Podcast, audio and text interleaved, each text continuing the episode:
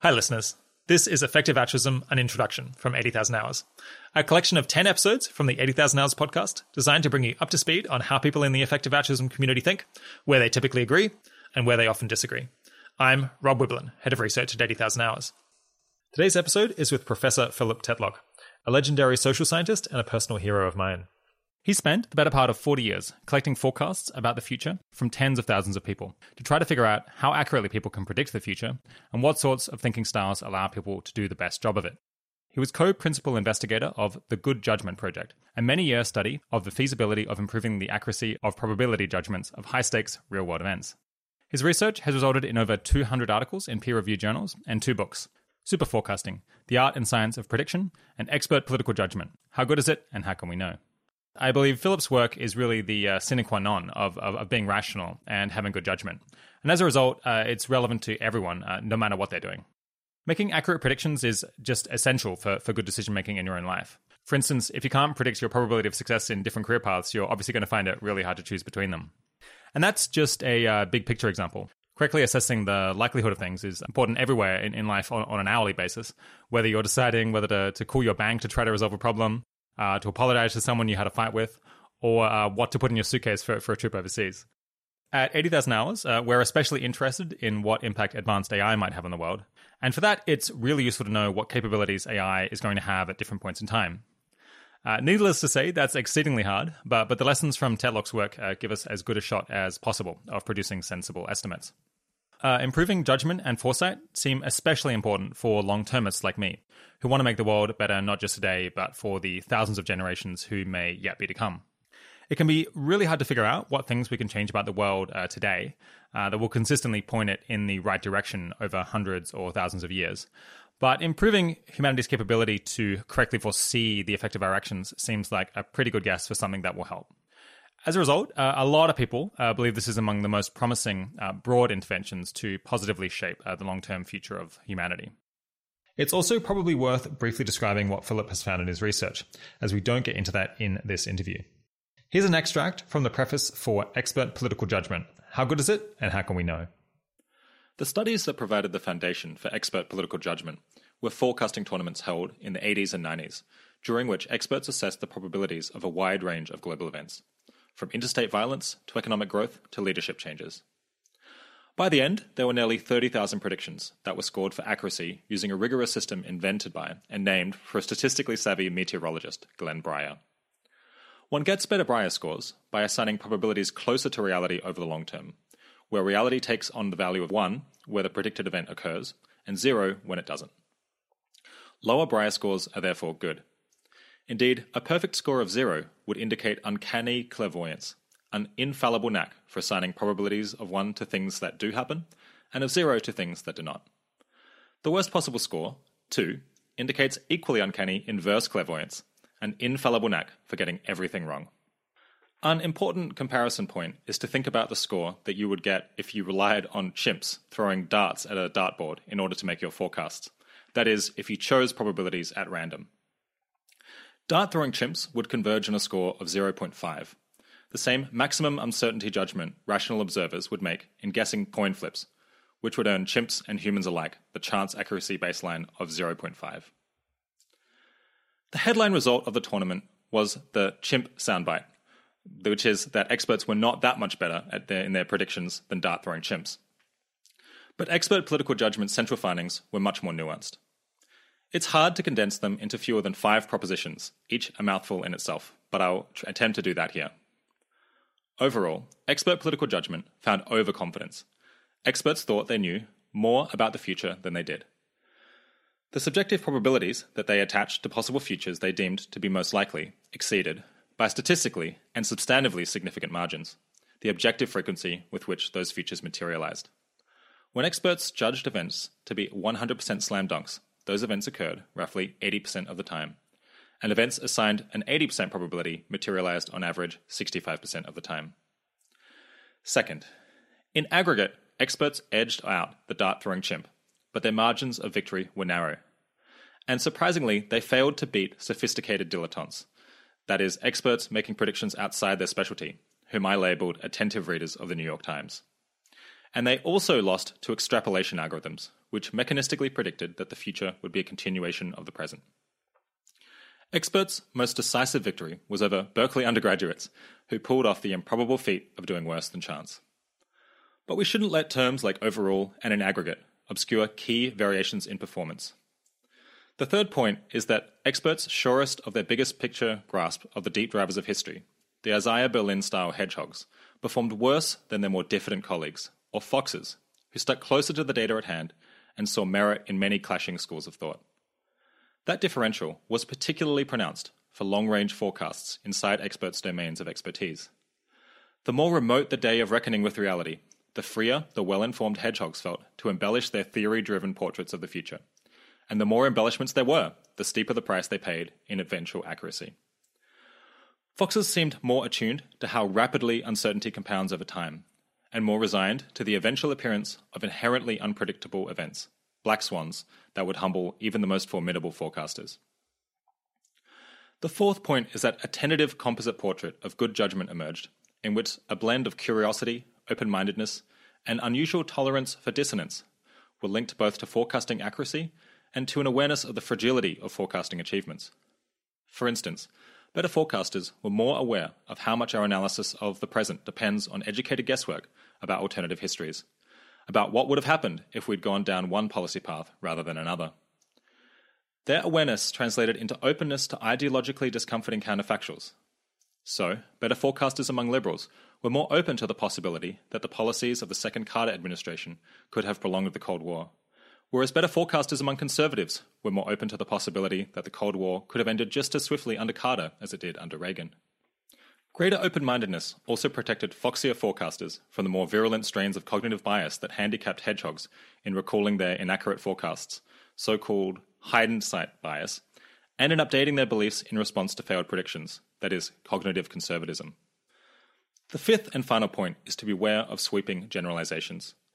Hedgehogs were not always the worst forecasters, tempting though it is to mock their belief system defenses for their often too bold forecasts like the claim that they were off on timing, that is to say, that the outcome that was predicted hadn't happened yet, but it would in future, or the close call counterfactual, which is that the outcome that was predicted would have happened but for a fluky exogenous shock. Some of these defenses proved quite defensible, and, though less opinionated, foxes were not always the best forecasters either. Some were so open to alternative scenarios that their probability estimates of exclusive and exhaustive sets of possible futures summed to well over 100%. Good judgment requires balancing opposite biases. Overconfidence and belief perseverance may be the more common errors in human judgment, but we set the stage for overcorrection if we focus solely on these errors and ignore the mirror image mistakes of underconfidence and excessive volatility. So, those were the findings of Expert Political Judgment, which was released in 2005. Ten years later, Tetlock released the book Super Forecasting The Art and Science of Prediction. That book both described the earlier work and new results from a forecasting tournament that they had been running over the last five to ten years with support from the intelligence community in the United States. They had opened the ability to make forecasts to anyone who signed up to an online forecasting tournament called the Good Judgment Project. They found that while people weren't terribly good at making predictions in general, there were a subset of people, super forecasters, who had what it took to regularly make reasonably good predictions about the future.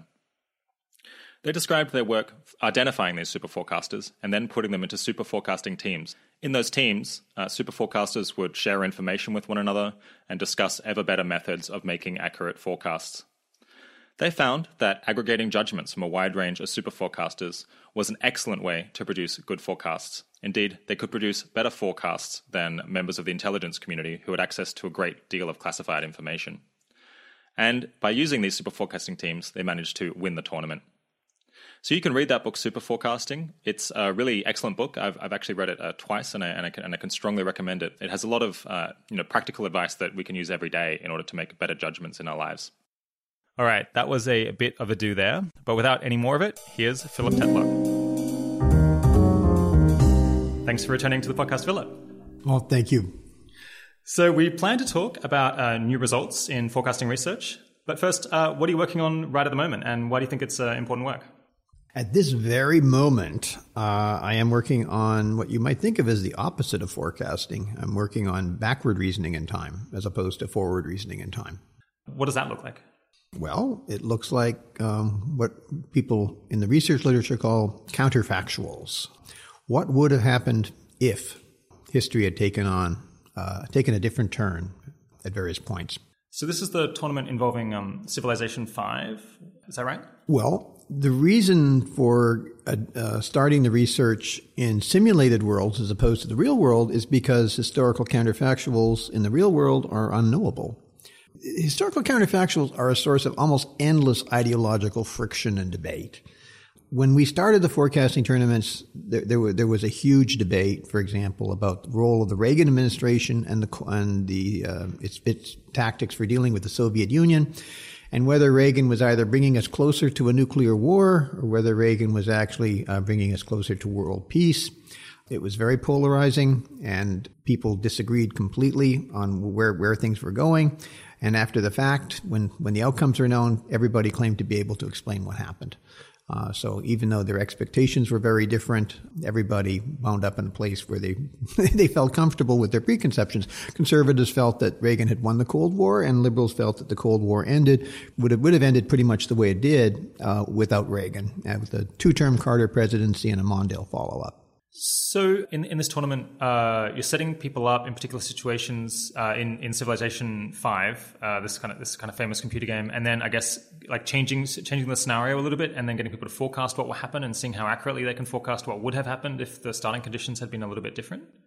That's right. Um, you're able to do something in the simulated world you can't do in the real world. You can go back in time and you can say, well, what if something different had happened at turn 100? How would the various aspects of the world have changed?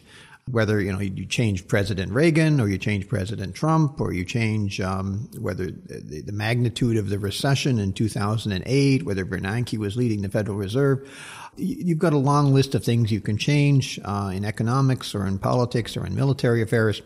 And people just deeply disagree about, about these things, and they can disagree forever because nobody can go back in their time machine, rerun history, and see what would have happened.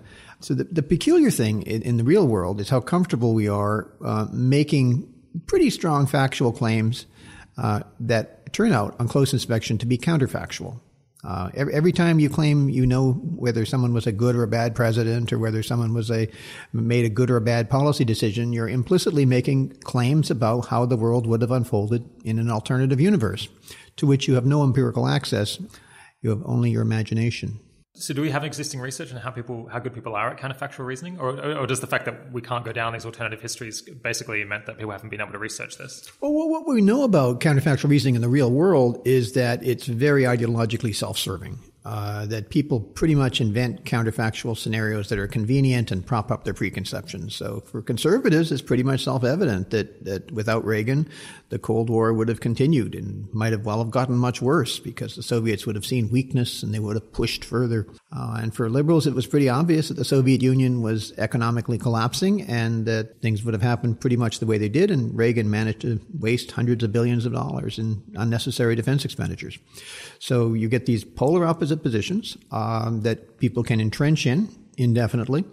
I guess because they'll never know. So it's like you, you have a free hand to be particularly ideological about these cases. Right. It's it's as if you know you're doing uh, clinical trials in medicine, and you, you got to make up the data in the control group. You you never had to actually run the control group. You just say, you know, let's just make up the data, and we'll.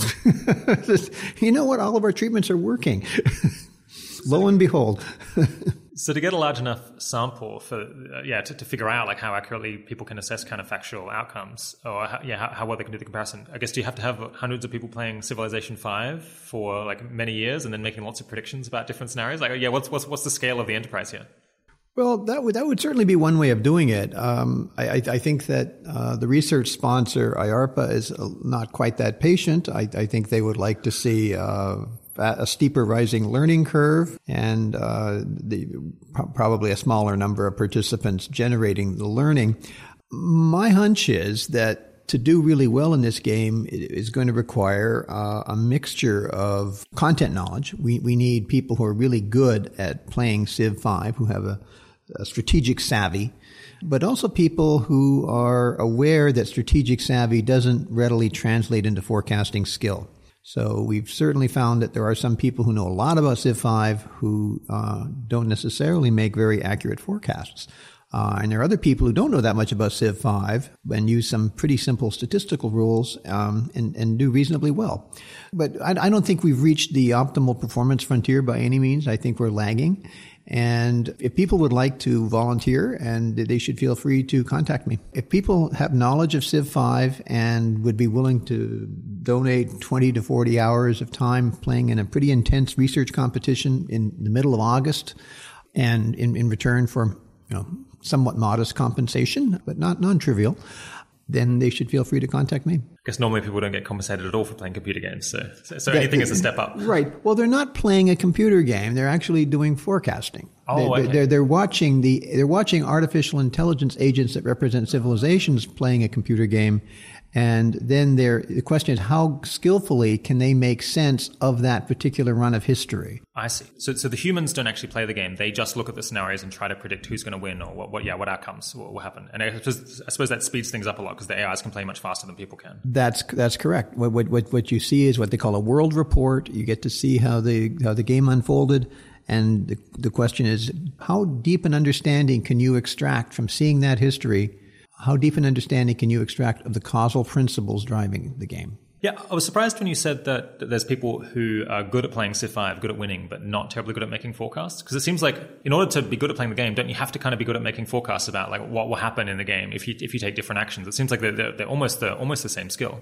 It, you know, I think that's a great question, and I was working with that more or less that that that assumption myself. Um, but it, it, it seems that for the for the counterfactual questions that are being posed in in a simulation that is as complex as Civ Five, where the the combinatorics are staggering, and, and, the number of possible states of civilizations and variables probably is greater than the number of atoms in the universe. That even pretty, even very skilled Civ Five players um, will have serious blind spots that can be exploited by clever question posers. It's interesting because it's possible that they have some kind of gut intuition about like what what action is going to be best, but then between like you know uh, between other actions that they're not seriously considering, they they, they don't have the, the trained intuition to, to handle those very well we don't have a, a, detailed enough understanding yet of what exactly is going wrong. We think that the winning model is going to be uh, human beings. They're, they're, in this competition, by the way, machine learning is not allowed. So, you know, we're well aware that, uh, and IARPA is well aware that you, you could just put machine learning to the task and it could run the game millions of times and it put AlphaZero in there and um, Demis Hassabis, which is going to be the world champion of Civ 5 as well as countless other games. Yeah. So we're, we're aware of that. That's, that's why the range of research we're allowed, we're allowed to do on Civ 5 is so restricted. We're, we're only allowed to look at correlations essentially. We're not allowed to, to do the counterfactual thought experiments ourselves. Uh, in a sense, they're, they're putting us in the same position of ignorance as actual intelligence analysts would be when they're trying to make sense of the world. Uh, when, when, you know, when intelligence analysts are doing a postmortem on policy toward Iraq or Iran or any other part of the world, they, they can't go back in history and rerun. Uh, they have to try to figure out what would have happened from the clues that are available. And those clues are a mixture of, of things. Some of them are going to be more beliefs about causation, personalities, and, and capacities of individuals and organizations. Others are going to even be more statistical, economic time series, and things like that. So it's going to be a real challenge. I mean, this is research in progress, so so I'm, I'm, I'm inevitably I have to be more tentative and uh, I'm speculating, but I'm guessing we're looking for hybrid thinkers. We're looking for thinkers who are comfortable with statistical reasoning, but also have a good deal of strategic savvy, and also recognize that well, maybe my strategic savvy isn't quite as savvy as I think it is, so I have to be careful. Do you have any view at this point on how uh, likely we are to be able to generalize from Civilization Five to, to, to the real world?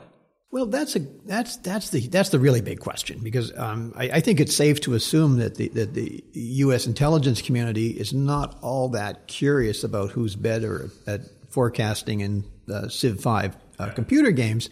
Uh, I think the hope is that if you can identify methods of enhancing accuracy, enhancing the performance of human teams making sense of Civ Five games, that those methods will transfer to uh, better performance in the real world. Uh, now, how exactly you make that inferential leap, that, that, that's a complicated question. Can I venture to suggest that it actually might not be too bad because although it's kind of a simplified version of the of the real world. Like, civilization, you know, the, the, game board is a very simplified version of like things that are actually going on in the real world. To some extent, like when we try to do forecasts, we have we have to like create this like sim- simplified schema in, in, in, our own minds that might well end up kind of resembling something like the the, the, the board on Civ Five and trying to map out the, the plays that people can make. We, we can't model the full complexity of the world. All we can like model is something that's like on the level of the simplicity of of, of Five. So maybe it's like yeah, even if the real world is different, uh, it's it's going to be like not so dissimilar from how we actually uh, tr- try to make forecasts. I think that's fair. I, I think the, the, the, Civ 5 world has three basic uh, similarities with, with, with the real world. One is the complexity of causation. You've got um, many variables influencing many other variables, and you have feedback loops among variables. So you have negative and positive feedback loops, and you've got interactive causation. Complexity of causation is a big similarity. Uh, another similarity is, is, is, path dependency. That once you've gone down a certain path, you can't re- go go back. You, that, so certain certain categories of effects compound once once you've made certain certain moves. Uh, some some events are irreversible in their consequences, or extremely difficult to reverse. And then finally, uh, randomness or, uh, or stochasticity. Um, the, they're, they're, they're, the artificial intelligence agents uh, have a certain amount of randomness built into their, their, their, their play. And that's probably an essential property to prevent them from being very easily exploitable. Uh, so that may, maybe some game theory sense underlying that. At any rate, we, we don't know how much randomness there is woven into the AIs because we're not allowed to look at the programming code. I mean, oh. that, that oh. we're, we're not. And so these are all. So, so, so, even you aren't allowed. So, so, so just as we don't know how much randomness there is in, the, in our world, we also don't know how much randomness there is in Civ 5. So all these things make Civ 5 when you set up the ground rules right, I, th- I, think the research monster has done a good job of setting up the ground rules in, in a in a sensible way when you set the ground rules up correctly, you, you do sort of put the players, the observers of Civ 5 in a position of ignorance somewhat similar to the position of ignorance that real world analysts are in. The big difference is that in Civ 5, you know what the ground truth is. You know what the what, what happens in the what if worlds. We don't know. We don't get to see that until they give us the feedback on whether we're right or wrong. Yeah, do, do, the forecasters get to see the, the entire game board, or just like just, just the fraction of it that one player would be able to see? They get to see the entire game board. Okay, interesting. Yeah, so it's a bit like yeah. Okay, so they've got access to kind of cable news. They've got access to yes, satellite they, data, they, that kind they, of thing. and the whole thing has been the whole thing is complete when they see it. Oh. They see they see the game. You know, it's all it's all there to be read, and you can you can see um, turn zero to five hundred or yeah. yeah. Let's move on from the from the Civ Five uh, competition. Though hopefully there'll, there'll, be some Civ Five addicts out there who, who, can get in touch. And I really, I, I, really hope there's. Um, it, it, it's it's it's a serious cognitive challenge. It's an, it's it, it, it's something that I don't think anybody has ever done before. Um, trying to improve counterfactual reasoning in a simulation in the hope that we can make that stick later on in the real world. Yeah, I think I think listeners here have pretty high demand for cognition, so uh, might might be well suited to it. If you know Civ 5 really well and you're interested in spending many hours seriously testing your subjective probability forecasting skills, you can fill out a sign up form which you can get to at 80k.link slash civ. That's 80k.link slash CIV. We'll also link to that in the show notes and the associated blog posts, of course. All right, back to the interview. Uh, when we uh, last spoke about 18 months ago, you were just launching um, this uh, hybrid forecasting competition, uh, which I think aimed, aimed to pair algorithms with human forecasters and, and see, see how well they did. And you're looking for people to, to participate. How, how is that one going? Is there kind of any early achievements or, or, findings coming out of that research? Oh well, that wasn't my competition. That was a that was an exercise that I was helping IARPA to recruit people for, and uh, I, I, know I know that there are there are some interesting results. I, am not sure how much IARPA wants those to be talked about right now. So I, I, I, sh- I should be careful. I, would simply say that uh, I think it's been very difficult for algorithms to get a lot of traction on the kinds of questions that IARPA is interested in asking about. So if you're talking about using now, now we are talking about using machine learning, uh, and and how, what what what are the types of questions in the real world where machine learning becomes useful, and what are the types of questions where it flounders? And and the short answer is, of course, the the more data rich the world, the more likely machine learning is to get traction. So if we're trying to predict um, macroeconomic statistics for OECD countries. You know, we have long time series. We can look at how the, how the variables change over time. We can also look at how the time series are intercorrelated with each other. We can see what the lags are. We can do create complicated econometric models. Uh, you can do a lot of interesting things, and machine learning might might be able to get some traction, reasonable traction with uh, vis-a-vis um, human forecasters there. But if you're talking about trying to predict the outcome of the Syrian civil war, or indeed, you know, relations with China and the South China Sea, or the North state of negotiations with North Korea, or the U.S.-China trade war, uh, or the state of the eurozone, or Brexit the, all these things, people, uh, the machine learning people, I think quite rightly, uh, kind of roll their eyes a bit and they say, uh, you know, uh, we, we, don't have enough what, training data. We don't, we, don't, we don't have enough training data to make sense. Yeah, exactly. The base rates are elusive. The covariation structures are, are elusive. So it's hard for us to even get started. Now, of course, those questions are also very hard for humans. I mean, they, they may be impossible, impossible for, for machine learning and very hard for humans, but, um, but humans are able to do, I think, significantly better than zero. which suggests that the, the jobs of certain categories of human beings may be secure for a bit longer. It may be that, you know, if you're a loan officer in a bank, your, your usefulness is, is highly questionable. In a machine learning world, Whereas um, the CIA operatives, uh... the geopolitical analysts, they might they might have a longer future. Now, of course, if loan officers and banks are, are, are serving another kind of function, if they're serving a political function and they're supposed to be sending giving money to friends and doing this or that, you, they, you then the loan officers can can can can can rest secure. Uh, but if they're playing a pure um, you know um, profit maximization game or accuracy maximization game, then um, maybe not. Yeah. Okay, yeah, we'll, we'll, return to the to the algorithms a, a little bit later on. I'm, I'm, keen to keen to learn more about how that, how they've done in your in your research. Yeah, as I was prepping for, for this interview, I, was looking uh, back over um, some some of your work, and, and, and a point that I think had stuck with me over the years was this observation that people seem to kind of have only three probability settings, or like people who haven't been exposed to forecasting and probabilistic reasoning, they kind of think things either have zero percent probability, they definitely won't happen, or they have kind of a fifty percent probability they, they, they might happen, but we don't know, or they're hundred percent likely and they're, and they're definitely going to happen. Is is that uh, is this kind of a general finding that like many people kind of reason in that way? They they flip between these three different uh, likelihoods.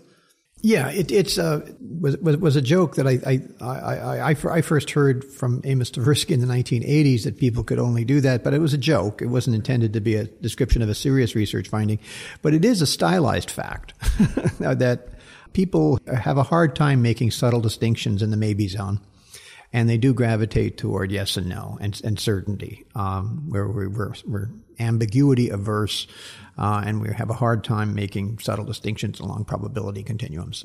So I think that's I think that's fair. Uh, and I think that the best forecasters are able to resist that, uh, and they're characterized by a capacity to make many more than three degrees of distinction among uncertainty. Uh, the best forecasters, in a paper Jeffrey Friedman and Richard Zeckhauser and Barbara Mellers and others did, um, I was part of that team. The, the, the, the, best forecasters we find are able to make well, between 10 and 15 distinguish between 10 and 15 degrees of uncertainty for the types of questions that IARPA is asking about uh, in these tournaments, like whether Brexit's going to occur, or Greece is going to leave the Eurozone, or what Russia is going to do in the Crimea, those sorts of things. Uh, now, that's really interesting because a lot of people, when they look at those questions, say, well, you can't make probability judgments at all about that sort of thing because they're, they're, they're unique. And I, I think that's probably the most, one of the most interesting results of, of, of the work over the last 10 years I mean, you, you, you take that objection, which you hear repeatedly from extremely smart people, that these events are unique and you can't put probabilities on them. You take that objection and you say, okay, let's take all the events that the smart people say are unique and let's put them in a set. And let's call that set allegedly unique events. Now, let's see if people can make forecasts within that set of allegedly unique events. And if they can, if they can make meaningful probability judgments of these allegedly unique events, maybe the allegedly unique events aren't so unique after all. Maybe there is some there is some recurrence component, and that is indeed the finding that it, it, when you take the set of allegedly unique events, uh, hundreds of allegedly unique events. You find that um, the best forecasters make uh, pretty well calibrated forecasts um, fairly reliably over time and don't regress too much toward the mean. When I was reading the stylized fact of like, yeah, people think people are like drawn to think that it's either zero percent, fifty percent likely, or one hundred percent likely. I was, I was wondering whether uh, that tendency might be able to explain some kind of weird behavior that, that, that I observe in people. So, so one is that it seems, it seems quite common for people to kind of uh, have a like relatively uninformed view about something, but become like extremely confident about their kind of uh, split, uh, like their, their, their, their, quick judgments about it. Even though like if they really uh, sat there and thought about it, they realize that there's so much that they don't know, which kind of seems like they encounter some evidence that gets them to 80% or 90% likely, uh, or like 90% confidence, and then they just kind of push it up to 100 because they can't be bothered thinking about this anymore. And then you've got the yeah these people who are like very underconfident about the ability to like draw distinctions between like 40% likely and 60% likely, who kind of get stuck in this like maybe zone. They're like, well, it's un- unknowable. It's like it might happen, it might not happen, and, and and they kind of miss out on the opportunity to like draw these like more more subtle distinctions between likelihood.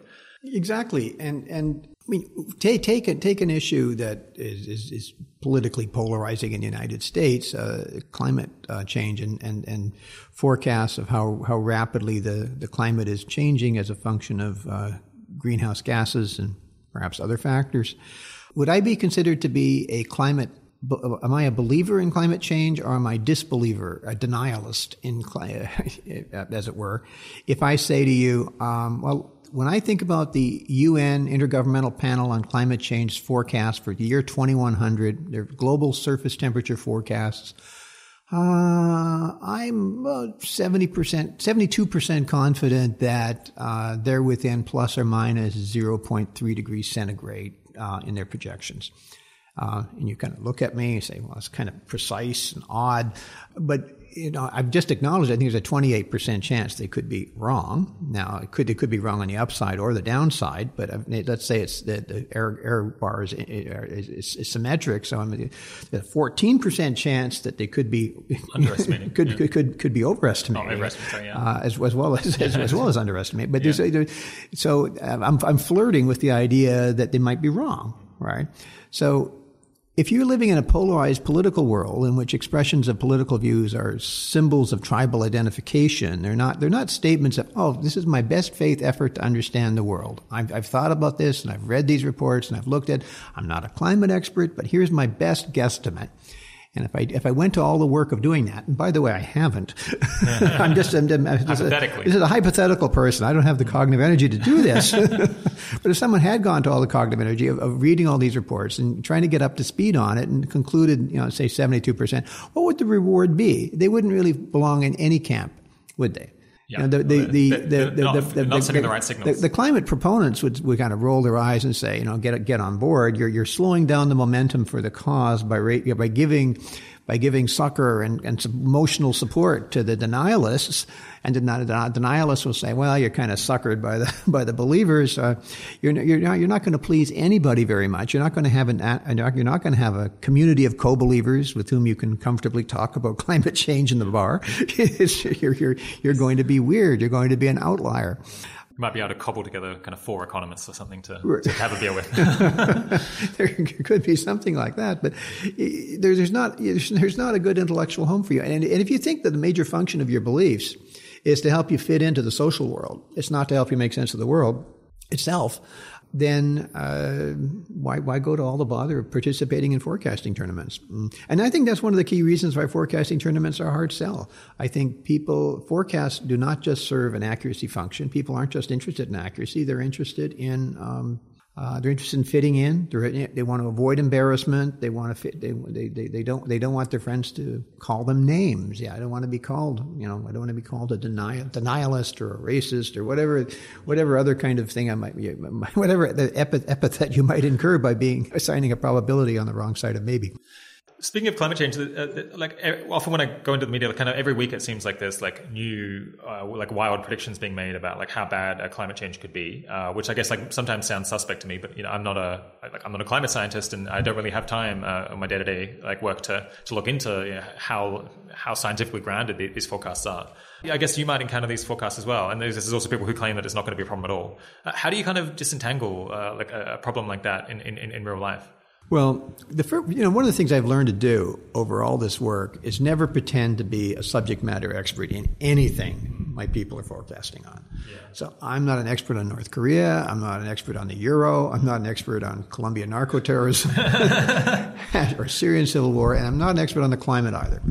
Now, I, I think there is an issue of people uh, feeling that, especially on on the climate activist side, that they, the only way for them to build up political momentum for getting people to make sacrifices in the long term is to make, get them to believe that things are going to hell in a handbasket right now, and that the floods and tornadoes and hurricanes and whatnot are unprecedented. Uh, I know that there are other people who say, "Oh, don't look so unprecedented to us," and and, that, and that's a and that's a debate that's completely apart from the the, the, larger question of, of, of warming, the, the long term warming trend as a function of greenhouse gases. Uh, it, there's a question of well, how rapidly would would hurricanes increase, or have hurricanes increased at all over the last 150 years? I don't know what the answer to that is. I know that uh, there are people who disagree about it. It's really important. I think I'm a process guy. I, I don't. If I, I, I don't want to have too. I don't want to have too many opinions. It's not useful for me to have too many opinions. Like, yeah. Why? Why? Who would care what my opinion on this is? no, so why should anyone care what my opinion is? I, but I, I, I do know that there are incentives for people to exaggerate. Right. And that happens over and over. And that happened, and you're much more likely to exaggerate when you're not in a forecasting tournament, you're not playing an accuracy. When you're playing a political power maximization, media exposure game, exaggeration is the way to go. If you're in a forecasting tournament and you play that way, you're going to get creamed. Yeah, I guess I wasn't so much asking about climate change specifically, but I, I suppose I guess maybe I have a rule of thumb that when I like when advocates on a topic are speaking, then I'm like a lot more cautious about believing anything that they say. And I suppose that's like true of climate change. It's true of like many different issues that it can be like. Could, but but that means it means that they could be right, and I just like it's very hard for me to figure out. Like it means that I could make some big mistakes potentially. Uh, I think exaggeration adds to the noise, and I think it's probably short-sighted for advocates for activists to exaggerate. Um, I, but I understand the temptation. Yeah, I think this. This seems to me there's kind of a growing number of issues, or maybe it's always been this way, uh, where it's like believing that something is absolutely certain or absolutely uh, can't be true is uh, like a shibboleth uh, for, for, for, participating in a particular particular group. And kind of yeah, anyone who expresses doubt is, uh, is, is liable to be to, to, be condemned. Anyone who's just like, well, I'm not quite sure about something, that's kind of not an acceptable view. Right, and in sense, forecasting tournaments are almost the opposite of that. I mean, forecasting tournaments, you know, you, you if you, you put a probability of one on something and it doesn't happen, you, you, your credibility gets hit hard uh, or probability of zero, when it does happen, your credibility gets hard. You, if you if you had been more more moderate, you you you would you would you would, you would take a much, much lower hit. So forecasting tournaments incentivize people to do something that is not altogether cognitively natural, and that is put a priority on accuracy, accuracy, and only accuracy. Uh, and you really don't care about whether you're um, political um, loyalties, or, what, what, what, what, the forming politi- the right alliances, whatever, the, however the chips may fall. It's just about accuracy. And in, in principle, you know, there are government agencies that are supposed to do that, right? There's the Congressional Budget Office is, is supposed to be an absolute straight shooter, nonpartisan. Uh, the intelligence community is supposed to be nonpartisan, straight shooter, just the facts, ma'am. There are lots of bodies. Um, the courts yeah. are supposed to be. There are lot. There are lots of bodies that are charged with uh, serving a purely epistemic function, and it's extremely difficult. Uh, and, uh, and you, you, their, their their credibility is often called into account. Just, just carrying on with this, with uh, this idea of people kind of rounding to 100% or, or 0%.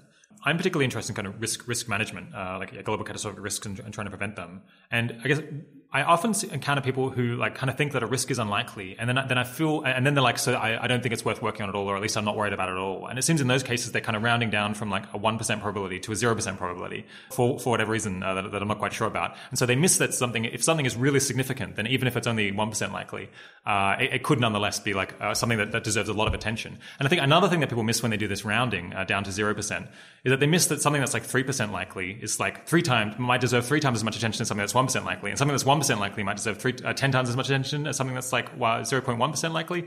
Uh, and yeah, it's just like not having like these fine gradients of probability, I think uh, can, can lead to like really, really big misjudgments on, on some of the issues that I, that I care a lot about. Yeah, I, I, I, think that's right. And I, I, think that in the original Kahneman Tversky prospect theory paper, I think the original was 1979, I think they have an interesting line in there about how the probability weighting function in prospect theory is ill defined at the extremes which means that people are going to do one of two things. They're either going to ignore very small probabilities or they're going to dramatically overweight them. yeah. and they're going to oscillate between those two mistakes. They're not, it's not as though they're, they're, they're going to have a very hard time getting it right. Uh, that when, when they, uh, low, the low risk thing is very salient, uh, you, yeah. you know where it's going. And when it's not that salient, goodbye. yeah. It seems like one, it's one of the areas where it's hardest for humans to act rationally and, and hardest to coordinate to act rationally. Because kind of particularly gripping things like terrorism like really uh, like are so salient that they get a lot of attention and there can be like other really big risks that people just don't think about and so they, they get neglected a lot. It's like things that are like 40% likely or 60% likely kind of people through experience I guess like learn how, how, how often they happen. But things that are like out in the tails it's just so hard as a society to kind of appropriately apportion our, our, our attention to those things. Well one of the great challenges here is, is, is, is extending assessments of accuracy to low probability events because when you're as as as the events descend into very low probabilities, they might you might expect them to occur only once every three or four hundred thousand years, and then that, that that requires a lot of patience from the research sponsors. Um, um, so the question is, if you if you don't have accuracy criteria for these, these some of these extreme tail risk sorts of events, what metrics do you have aside from you know faith or resort to the precautionary principle or something yeah. of that sort. Well, I mean, you could just like try to make form an inside view. Just just try to have good understanding of the world and try to assess the probability, which is difficult. But I think not not not not you can do better than random. Well, you, here's what, one thing you can do. Well, you can create categories of risk that have higher probability, and you can assess you know those, those categories. You can decompose the categories, and you can see how logically consistent people are with their, their judgments of sets and subsets. Uh, so, you know, if you think you know your likelihood of dying in a car accident is greater than your likelihood of dying of all other co- of, of, of, a car accident and all other causes, you know, we, we know that you're, you're, there, there's something wrong with your probability judgments, even though we have no idea what, whether you got the probability right or, or wrong. So there are logical consistency checks on on probabilities at the extreme range that can be implemented, and I think would, it, it is useful to implement. Let's turn to something a little bit more more prosaic, uh, which is kind of forecasting in, in one's personal life or, or, or career.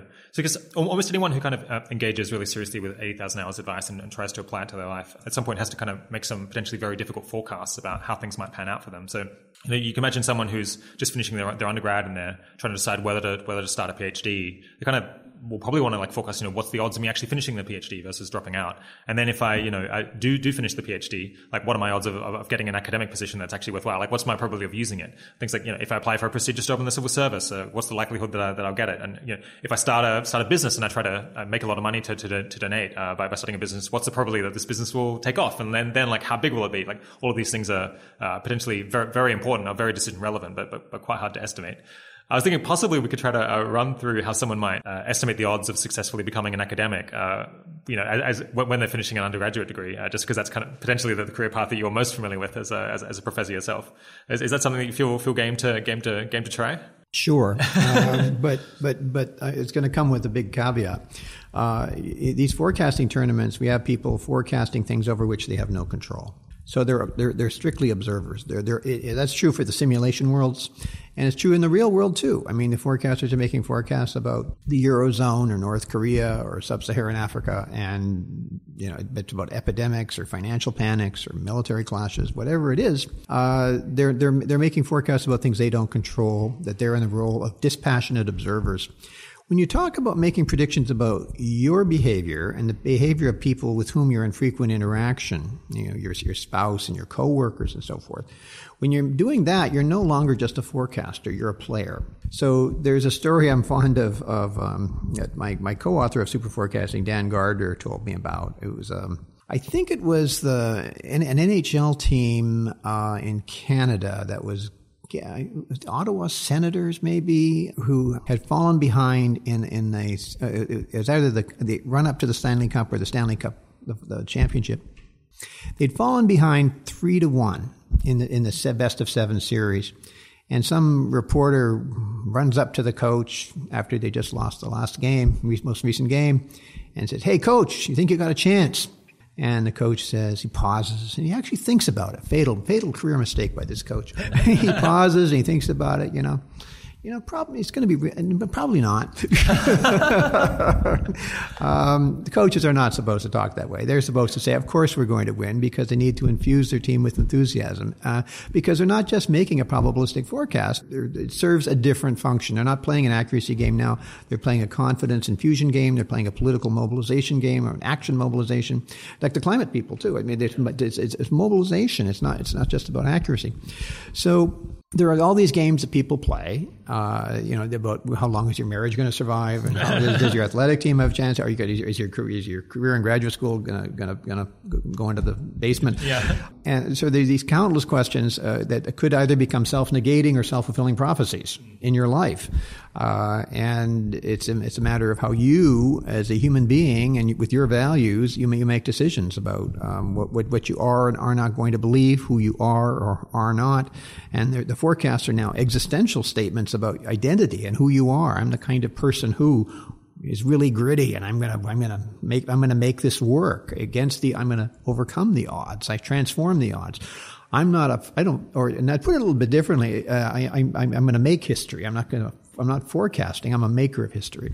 And it, it, Karl Marx had, a, had, an amusing line also to that effect. That he, he says that the, purpose, uh, you know, of my work is not to understand the world, it's to change it, to change it. So I think it probably does pay to be a bit optimistic that the that the plans you're making are, are, going to work out. But perhaps before, before you decide what the plan is uh, is going to be, I guess you're in this difficult spot where you're like you want to do kind of dispassionate forecasting of the like of the merits of different options before you go into them, and then once you commit to one, then you just like you're, you're all in potentially, and like or at least you're like somewhat overconfident about how it's going to pan out, uh, so that because that will just drive you forward, yeah. and, and, I guess convince other people to, to, to, join you as well. I think that's a very useful distinction, and there there are some people who do work on that, uh, and you know they say that there's a deliberation mindset where where accuracy matters, and there's an implementation mindset when you just do it.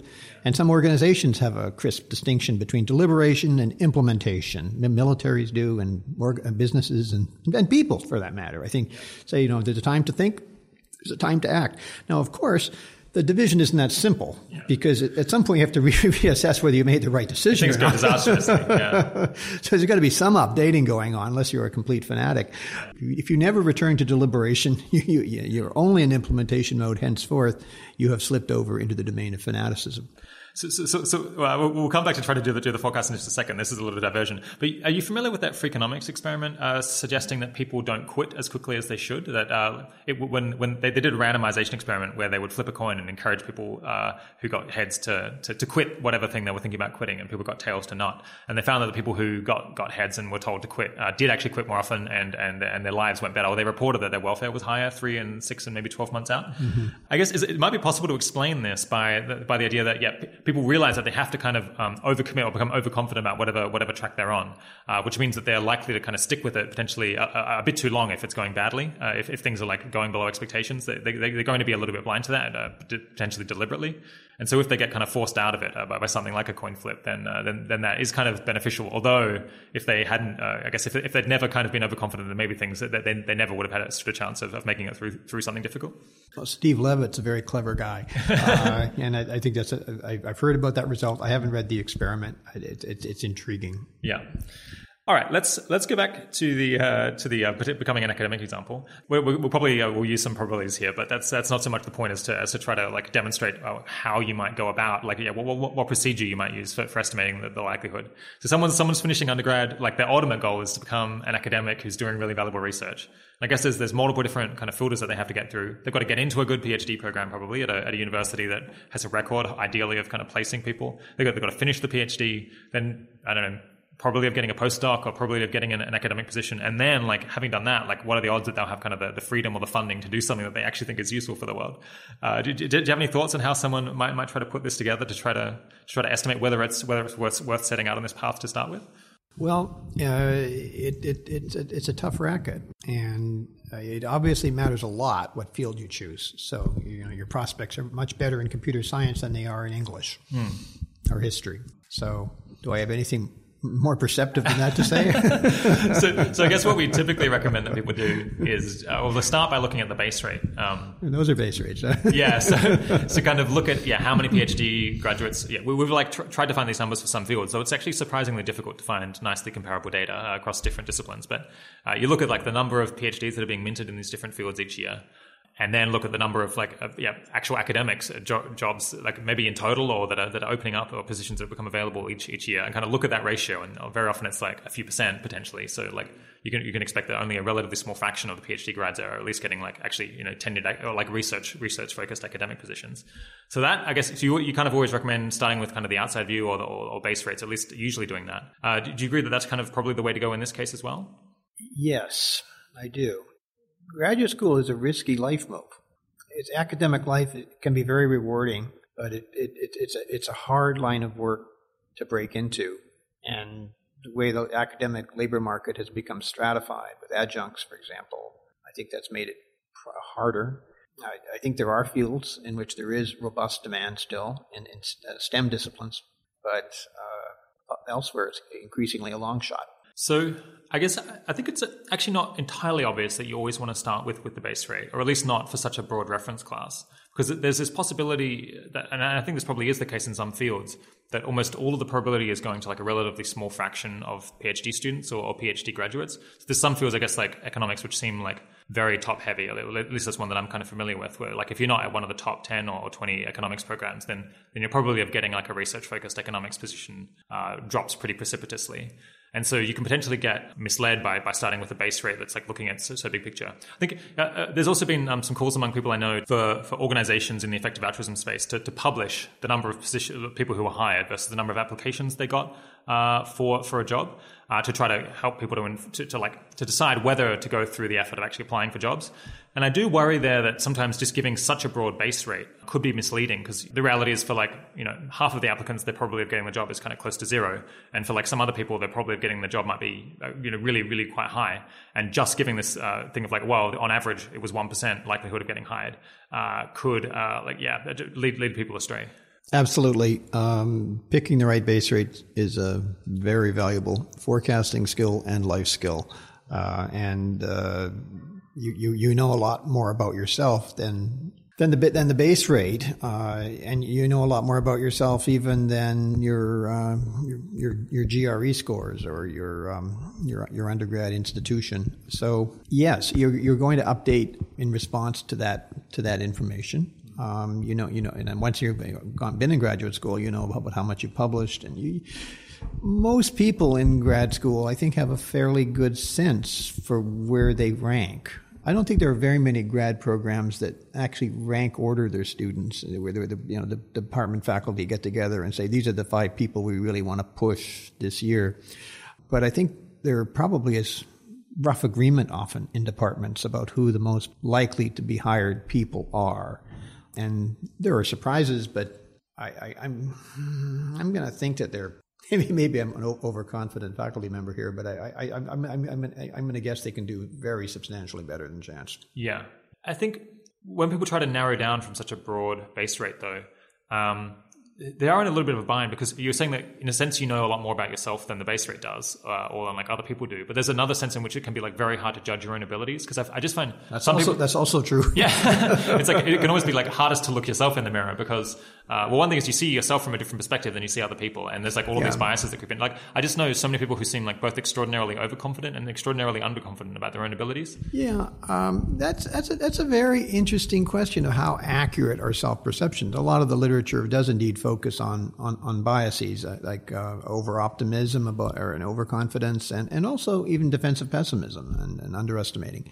So it's it's a very interesting question how exactly how accurate people are. I'm I'm going to wager, and I, I don't know uh, the facts on this, but I'm going to bet that uh, people are moderately accurate on average. Yeah, yeah. moderately. So which which means I think that it's it's useful information to add in. Yeah, yeah. Let me put it this way. Another way to put it: if, if, you if you really are delusional, your, your your your chances of success in this domain are extremely small. Yeah. This has been has been a really difficult area to, to, to know exactly what to recommend that people do. I, I, guess it seems like probably the best shot you might get is if you can kind of get close to a mentor or like someone who's already in the field who can like get to know your abilities relatively well and then if you can somehow get them to like give you a really frank assessment of, of, of what your odds are, that might be among like the best the best forecast that, you, that you're likely to get. If, if you know you do like a you do a research project with a, with an academic as an undergrad, and then they can like give you some sense of like wh- whether you potentially have what it takes. Um, I mean, even there, it's, like, it's going to be very difficult because you're potentially young, like maybe you'd mature during the PhD. And, and, and of course, like people hate to break people bad news. So, so I, I, think in some fields there is a bit of a habit of I think academics like leading people on, uh, saying, "Oh yeah, go do the PhD," uh, because well, one, it's like it's nice to have students under you who can who can do some of the grunt work as PhD uh, students. Uh, so it's like yeah, there's a bit of a selfish motivation there, but also just um, you you want to be positive to people and you want to like um, you know encourage them.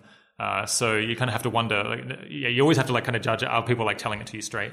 What an interesting idea of um, I, mean, fa- faculty do owe that to students to give to give them candid feedback. But on the other hand, they don't want to demoralize people, and it, it, graduate students are somewhat easy to demoralize. Something. Yeah, it's it's it's hard on your mental health because the feedback is often it, so weak. It, it, it, it is. So it, it's a very difficult problem. Um, but it's, it's saying establish a social contract with a faculty member whose judgment you really trust, or even better yet, two faculty members whose judgment you really trust. And, and, and say to them, look, I, I know there's a non, non-zero chance that I, am going to work, ext- I'm, I'm going to do my best. I'm really, I'm going to do my best on this project. And, if, if you conclude at the end of this that you know your best you're, you're, you're, pessimistic about your prognosis is somewhat grim I, I really I really would appreciate I'd be grateful for the rest of my life if you just give me that honest honest feedback. That, that's an interesting I've, I've, never no one's ever approached me like that. But it's an interesting thought experiment.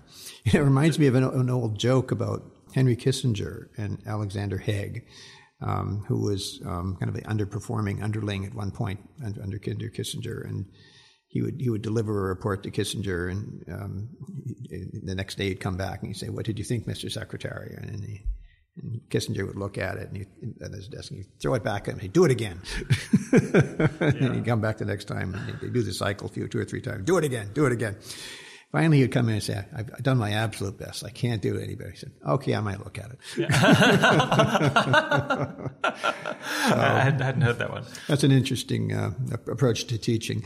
yeah. Uh, it's a bit disappointing if people aren't even coming to you for an honest forecast about things. You think that they, they, they, might at least try that. I guess, I guess another approach that people can take is rather than look at the very broad base rate, like, uh, or like someone's kind of qualitative judgment based on knowing them, uh, try to get like quantitative data, which in some fields is more available than others. But you can kind of you know, look at your GRE scores, look at your grade point average, look at, look at your SATs, and then maybe look at like what's the typical you know entry uh, GRE for people entering this field. What's the typical GRE for people who like eventually got jobs uh, in that field? If you can potentially find find data on that, I guess that that has the disadvantage that uh, sometimes those quantitative measures can be a little bit crude and can throw out like important important information. But on the other hand, it means that it's a little bit harder to kind of delude yourself uh, based on yeah feeling that feeling that you're special. Uh, like it has a little bit, bit, bit, more firmness to it, and also you might possibly be able to find some extra data on what whether what were the scores that uh, that, that, academics actually got. Yeah, that's, that's a very interesting question. I don't know what the exactly the data are on this, but you know, most people get make make the cut into into elite graduate programs have pretty high test scores and, and they, they, they, they have you know in, intelligence test scores that are comparably high because the two really are very closely related. And so let's say the average IQ of um, uh, you know students at an elite school an elite program is you know, 125 or 130 how much of an advantage would it be if yours was 150 or 160 or you, you, you had 800 800 800 GREs I don't know how that translates onto a scale but I'm not even sure how common 800 800 800s are now and it used to be quite uncommon but they may be more common now how much of a how much of a performance boost do you get is, how much of a difference is there in the career effectiveness of lawyers or doctors or professors who have IQs of 130 versus 160?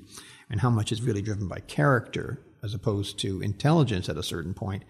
I've heard experts, psychometricians, argue this out. And, and I, I, I, there's one school that says there actually is a difference between 130 and 160. And there's another one that says it's almost totally driven by character. I don't know who's right, uh, but it is an interesting debate. Yeah, I've seen one paper on this looking at research output uh, and correlating that with like yeah IQ's really out in the tails, which suggested that uh, yeah IQ did predict uh, research output and, and discoveries. Uh, um, so I, I, can I can dig that up and try to find it. I haven't I haven't scrutinized it terribly much. There's so. a, there's a there's a professor in the UK you may know uh, Stuart Ritchie. Yeah, yeah. yeah. I think he he might he might he probably knows he probably knows the answer I mean, on, on this. Uh, yeah, mm-hmm. I've, I've never gotten an IQ test because I feel like uh, either I would end up being really smug or I would end up feeling uh, disappointed in myself. And, and then I'm, I'm also not sure, like, I feel like I'd end up disappointed if I did badly, but I'm not sure that I would have learned anything uh, really that ususeful about myself either that I didn't already know. It's like I already kind of know what I'm accomplishing and what I'm not. So. Well, I can, ass- I can assure you people my age should not be taking okay. tests like that. because yeah. there's a fairly well known pattern that, you know, that, that, that, fluid intelligence peaks around 25 or 30. And now crystallized can continue to increase up, up to even, even up to my age um, un, until memory loss starts to yeah. take its inevitable toll. But yeah. I, I, I, think it's a losing game for people over 50. Yeah. I guess, and, I'm, and, I'm, and, I'm, considerably over 50. I'm over the hump, so it's too, too late for me to do an IQ test now. Another another case that, that comes up a lot is people trying to predict the uh, like likelihood of their businesses succeeding. We're in San Francisco. Lots of people doing startups, uh, trying trying to figure out is their business idea any good. Do you have any any experience or like, have you seen any research on whether people can predict that and maybe how they can do a better job of it? Well, it's the same base rate problem, Yeah. right? Because most most most startups fail, and it depends on how exactly you define the base rate. I mean, uh, if you uh, what what what pop, what population of, of, of small businesses, if they're businesses that are able to attract VC funding in Silicon Valley, if they're able to pass that initial screen, they're much better than you know some person who just decides to set up a restaurant randomly in a neighborhood. But even then, even after they pass VC screening, uh, I think the base rates are pretty low. Now, Yeah. I bet them. I suspect the VCs like to keep these data pretty confidential, but I, I would I would be surprised if um, there were any shops that were able to achieve uh, you know one in three hit rate. Another practical approach that, that one might take uh, with yeah, businesses and, and academic careers, uh, in as much as you somewhat despair of like figuring out whether your, your odds are like 3% or 6% because it's just, just too hard, is to find something that has kind of fat tail distribution of outcomes. Something where like if it goes well, it will go really well and, and you'll have an enormous impact. Sure, And then- absolutely, yeah. And then like find one that's plausible or find one that's like appealing out of that and then pursue it until you get evidence that in fact it's like not panning out, that you're not going to end up out in the tail. And then like try to find another thing that has like a fat tail distribution, then give that one a crack. Uh, Right, yeah, and and and and that's and that's why many uh, a number of VCs um, have quite low thresholds for funding, um, and uh, in, in the hope of getting the next Facebook or Google, they, they, they can afford many many dozens, many hundreds, many thousands of misses, and, and, and and still do magnificently. Now, obviously, they still have to balance false positives and false negatives, and they're still aspiring to accuracy. But when, when, when you when you think that there are there there is um, a fat tail of um, extremely lucrative possibilities out there, you, you you really don't want to miss them, and you're willing to tolerate a lot of false positives in the quest. I guess it's a little bit more challenging for an individual uh, person who's just finished their undergraduate degree because maybe they get they're thinking, oh, do I want to go into government or do I want to become an academic or maybe I want to go into go into business or yeah, start a nonprofit. It's like maybe they only get kind of three of those before they're, they're starting to get you know hit their mid thirties and perhaps they're like not willing to be as adventurous as, as they used to be. And like if all three of them don't pan out, then uh, then I guess they have to have a backup option that seems a little bit safer that, that they can potentially move into unless they're they're very adventurous. Yeah. Well, there's the human life cycle, and you know, there's the desire to reproduce, and all, all sorts of things that kick in, and Yeah. ob- obligations to other people. Uh, people find themselves locked into things they didn't expect to be locked into. Yeah.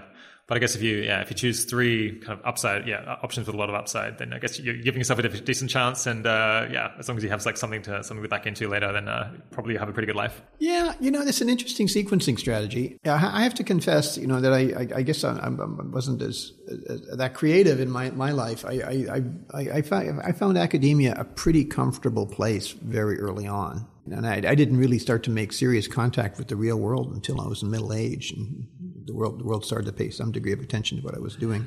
Uh, but otherwise, I would have just been completely in academia. Yeah. Pushing on to it to a uh, slightly different topic uh, related to people improving their ability to, to predict what's going to happen in their life and uh, making good decisions. To go along with releasing this episode, we're actually going to put up on our site this um, calibration training tool that was developed uh, or funded by the, by the Open Philanthropy Project, uh, which people can get uh, to at 80000hours.org slash calibration hyphen training. Uh, and just to remind everyone, uh, calibration is the um, ability to uh, tell that, like, when something feels like it's ninety percent likely, it does actually happen nine times out of ten, and when something feels like it's twenty percent likely, it does happen two times out of ten. So it's kind of one, one of the two measures of uh, good forecasting ability. The other one being like being able to get away from the 50-50 probability towards like actually making strong claims about things that definitely will and definitely won't happen. a very important component. Yeah, the other very important component. That's, that second component is not to be understated.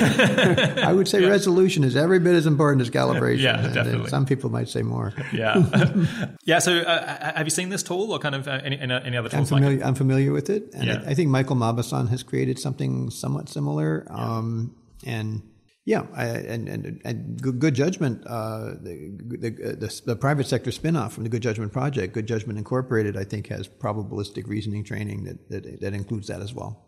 Yeah, I think they spent quite a few years uh, developing this one. I'm not sure how it compares to the others, but it's uh, got like different kinds of training. Like you got like confidence intervals, uh, like I think PolitiFact questions. People who are more more political. Uh, you can try to guess city populations, uh, the answers to math problems, and like the confidence on them. Uh, and I guess like various different kinds of correlations. Oh, wonderful! So it's, it, it, it, you so you can assess tran transferability across domains. yeah, so I think that's, like one of the That- yeah. that- well, that's a really big thing because transfer has always been one of the, the most difficult challenges for psychologists designing training to overcome. Transfer statistics have tended to be disappointing. how valuable do you think doing this is? I mean, it seems like it's probably worth doing it for a couple of hours, but it's possible that because like the transfer between doing things like PolitiFact questions or yeah, math problems or like correlations between different kind of social statistics is kind of it might be weak with like the other kind of questions like you're trying that you're trying to assess in life, like what's my chances of becoming an academic? That uh, maybe maybe you hit declining returns after a couple of hours. Oh, it could be turned into a, a useful research instrument uh, potentially. Uh, it, I, I, would I would be curious to know, for example, whether people who uh, have been randomly assigned to do this and have actually done it can generate more accurate conditional forecasts in Good Judgment Open or in, in sites like that. Has this ever been experimented with, uh, giving people calibration training and then seeing whether they do better in these tournaments? A little bit. The probabilistic reasoning training that we developed in the original tournaments was able to deliver performance boosts in forecasting uh, between 6 and 12 percent over each of the four years. Um, we called it Champs Know, the training module. And there was a brief calibration exercise, but nothing as extensive as you're describing. And, you know, we described what calibration was. We emphasized its importance. We gave them some examples of how people can be miscalibrated um, and, and some practice questions. But we didn't, um, we didn't do it exhaustively. And we were, address, we were addressing a lot of other points also, uh, like, like base rates and belief updating and information search, how to be a creative information seeker. Uh, so there were a lot of things that were in there. In a tournament, you know, we, we, the priority is not on doing precise experimentation; it's on winning. So you take everything you think might work, and you kind of put it all together, and you kind of it's like throwing the kitchen sink at it, right? You're, you're, you're, it, so tournaments uh, really require careful follow-up experimentation. We try to triangulate in on exactly what worked, because the investigators are typically doing a lot of things to to win the race so, I, but the short answer is yeah. I think that I, it's not, I, I, think people should look at it, and maybe there's some interesting uh, collaborative potential there. Yeah, I've, I've used it for a bit, and I felt like I was getting more calibrated over time. Though I was like reasonably good to start with. Not, that that might have just been luck, or I actually do in my day to day life. Like assign probabilities to things just every hour, like every half hour, because it's just like how I think about about acting in life, and it's possible that that has has helped to calibrate me over the years. You're becoming a bookie. Yeah. yeah. um, Oh, that's, that's, that's, interesting. So, is there an interest? Here's another question, though. Are you measuring resolution? Are you giving feedback on resolution as well? Oh. If you're only giving feedback on calibration, is there a danger that um, we'll start like just pinning to 50-50 or well, not that would be too extreme, but yeah, there, there may be some implicit base rates lurking in there. Yeah, that's interesting yeah, I might I, I, maybe maybe bring them uh, bring that up with uh, with the people who made it, uh, but but before we launch it, and uh, yeah, see, see what they have to say about that. Yeah, I, I think giving them feedback on both calibration and resolution is is is is a, is a good idea because they are they're, they're, you know in, in real life when you look at them they're correlated with each other. People who are well calibrated also tend to get good resolution scores, and that's not too surprising. Almost has to be. It doesn't have to be, but it's it's almost has to be. But there is a degree of tension. There there there are different styles and there are some people, there are some managers I think who really value decisiveness in their employees and do look for extreme answers and, and really value that. And, and the more nuanced 30, 40, 50, 50 those, those people in the middle that will get, will get less recognition. It's an interesting problem. I mean, one of the things we looked at in, in the early work on expert political judgment was whether the well calibrated forecasters were well were, were, were, were just being cowards right? So it rains 60% of the time in Seattle, so you always predict 60%, so you, you get a perfect calibration score. Whereas what you really want are people who say it's 95% chance of rain when it rains and a 5% chance when it, when it doesn't rain. And that, that gets you a great resolution score as well as, well as being well calibrated because you're, you're, you're, you're right. Uh, but if you're, when you say 95% and it doesn't happen, you take a big hit. So that there, it's a trade off in people's minds. I think if you tell people you're judging them for on both properties, it's going to force them to be more mentally agile, and they'll be making more trade-offs in their head. They'll say, "Oh, well, you know, I, I, I don't want to be overconfident. On the other hand, I don't want to be a chicken." Yeah. so one of, one of the critiques of my early work was what the fox when the fox fox and more foxy forecasters are better than the hedgehoggy forecasters. Was oh well, you know, the foxes are just chickens. Well, was that the case? Uh, no, no. Okay, well, but we had, we had we had to address it statistically though. Okay, that's interesting. So, so, yeah, so they weren't just being cowards; they were like, as you were saying, that like calibration and discrimination. Well, well, they were together. they were more moderate, but mm. but but they but they also did better on resolution. I see. So yeah. they they they they, um, they didn't uh, buy calibration at a cost of de- degrading resolu- resolution below that of the hedgehogs. So, some friends of mine have been trying to produce kind of other uh, useful, ideally useful kind of training content for a broad audience to help to improve their like reasonableness and and, and the forecasting ability. I think you actually you might have met one of the, one or two of them uh, here at EA Global today. Do you, have any ideas for like yeah what the best opportunities are for producing kind of training content that people haven't haven't already seen, which like actually might you know allow people to, to, to become more accurate at, at, at forecasting uh, within like a reasonable time frame? Well, we're hoping that the work we're doing now within Focus uh, on uh, helping people become more rigorous uh, lesson extractors from history uh, will, will, will, will translate into improvements that haven't been observed before. That, that, that's a promissory note, though. That's not something that we, we, we, can, we can say we've demonstrated. I guess you're asking me beyond the, the training protocol we developed in the ACE tournament known as Champs Know, do we have anything new to report on the training side that works uh, and that delivers systematic, replicable improvements? Yeah. Um, ideally. and I, I, I, think we have some hints that something works, but I don't think it's replicable yet. Okay. So I'm going to since we're in the age of replication, we'll just say maybe uh, stay tuned. Yeah, it's extremely noble of you. Uh, but it's it's not easy. It's not easy to do this. There was like a cursing the darkness phase of my career and a lighting candles phase of my career. And the cursing the darkness phase of documenting the biases uh, that uh, other people blazed the trail on uh, was much easier than lighting candles. Yeah lighting, the, improving judgment. I, I, call it meliorism. You know, like a commitment to making things better is is, is really hard work and and, and frustrating. Uh, the, the, the failure rate of studies is has been uh, somewhat discouragingly high. So, like in business school, people often do kind of case studies. Can you imagine kind of incorporating a prediction element into like where people like find out things about business situations in the past and then try to uh, figure out whether they succeeded or failed. Could, could, you imagine that kind of kind of helping with people's ability to, yeah, like make good business decisions? Yes, I, I think that, w- that what we're doing now, actually with Civ Five, could easily be adapted to many business simulations. So uh, the, the, the kind the kind of training we're doing, the kind of learning that, that people are engaging in, is very similar. So you get you get one of these Harvard business cases. You know, if the CEO had done this rather than that, what would have happened? Now, if it's a depending on the kind of simulation it is, if, if it's simulation of Intel or it's a simulation of an actual company, the answer is unknowable. We don't we don't actually know what what, what would have happened. Although we have we often have some reasonable hints because of the, the market is so is, is a corrective force.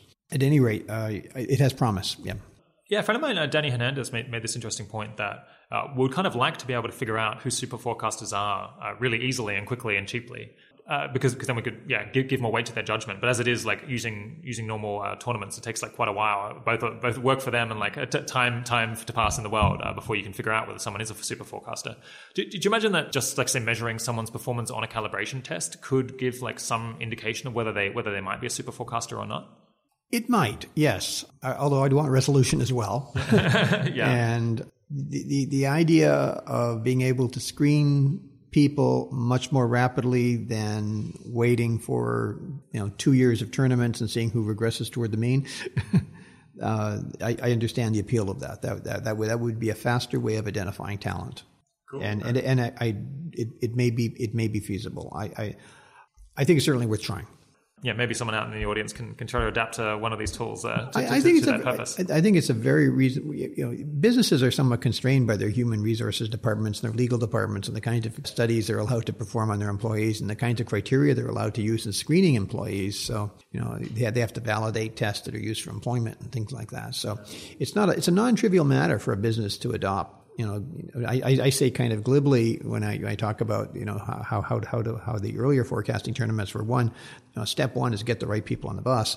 um, and that and that sounds easy, but it's not. Yeah. It, it, it, took it took a long time to figure out who the right people were and an organization or a business thinking of doing this would, would, would, probably be well advised to talk to its legal department first. I guess, I, yeah, maybe there's something that uh, individuals out there can, can have a go at. The the uh, the tool that I, that I mentioned, the calibration tool um, from Open Philanthropy Project, is written in this like pretty easy programming language called GuidedTrack that was actually developed by um, Spencer Greenberg, who's also been a been a guest on the show. So it would be, would be relatively easy potentially to, to take some of that and, and modify it for like for related purposes, like uh, yeah, uh, measuring people's performance.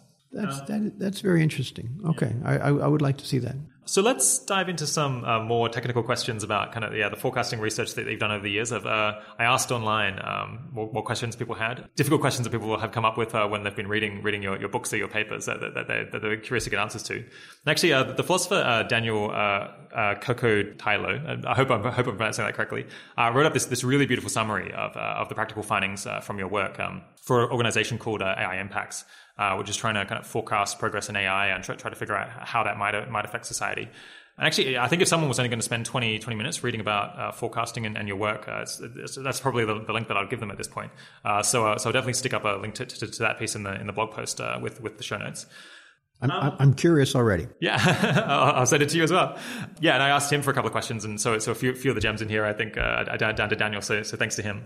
Yeah, so, so he, he noted that uh, there's this page, or there used, to, there used to be this page on the Good Judgment Project's website that used to break down the kind of various different ways to, to, to, get better forecasts. And it suggested you got kind of a 40% boost from talent spotting forecasters, as you're just mentioning, kind of then a further 10% boost from giving them uh, training tools, uh, 10% from putting them on teams and getting them to talk to one another, and then uh, maybe a 25% boost in accuracy from, uh, from using algorithms to, to process and then aggregate their, their various different predictions. Does that kind of ring true to you still today? These, these I, I, guess I would have to characterize these as stylized facts. Um, that the baseline here is the unweighted average of the regular forecasters. It's it's true that once you've identified the super forecasters and you put them into teams, they have a big advantage over regular teams and individuals working alone. That is true, and is in the vicinity of forty percent. Yes, the training number uh, of 10% is approximately right. The, the, teaming number of 10% is approximately right. The algorithm number really conflates a couple of things. I mean, the algorithm number could be larger or smaller depending on how you calculate it. The, the, since the aggregation algorithms are, are, piggybacking on the most recent forecasts of the best forecasters, that means they're drawing on super forecasters. So the question is, how much better can the aggregation algorithms do if you just t- put the super forecasters out of the equation? And I think that number is about right, 25%.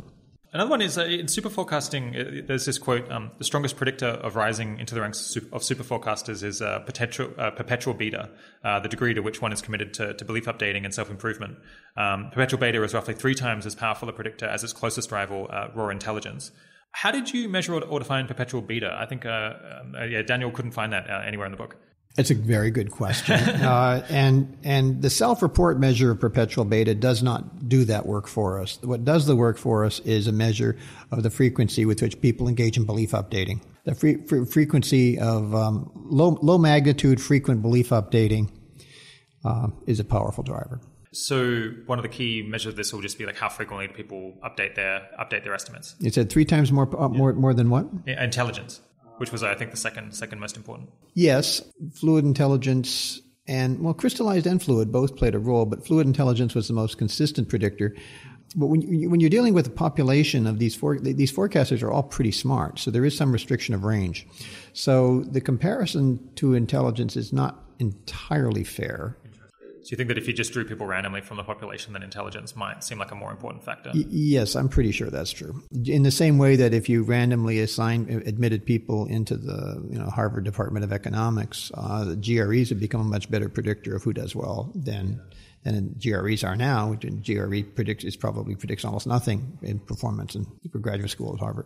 Something that's of particular interest to me is in a lot of experiments that you've run, the extrapolation algorithms are just like various different kind of yeah brute force forecasting methods or yeah uh, me- mechanistic like uh, yeah forecasting methods seem to seem to beat quite a lot of different uh, human predictors. Mm-hmm. Um, but there seems to be like surprisingly little detail about the nature of these algorithms in in, in, in the in the books. Maybe there's there are in papers.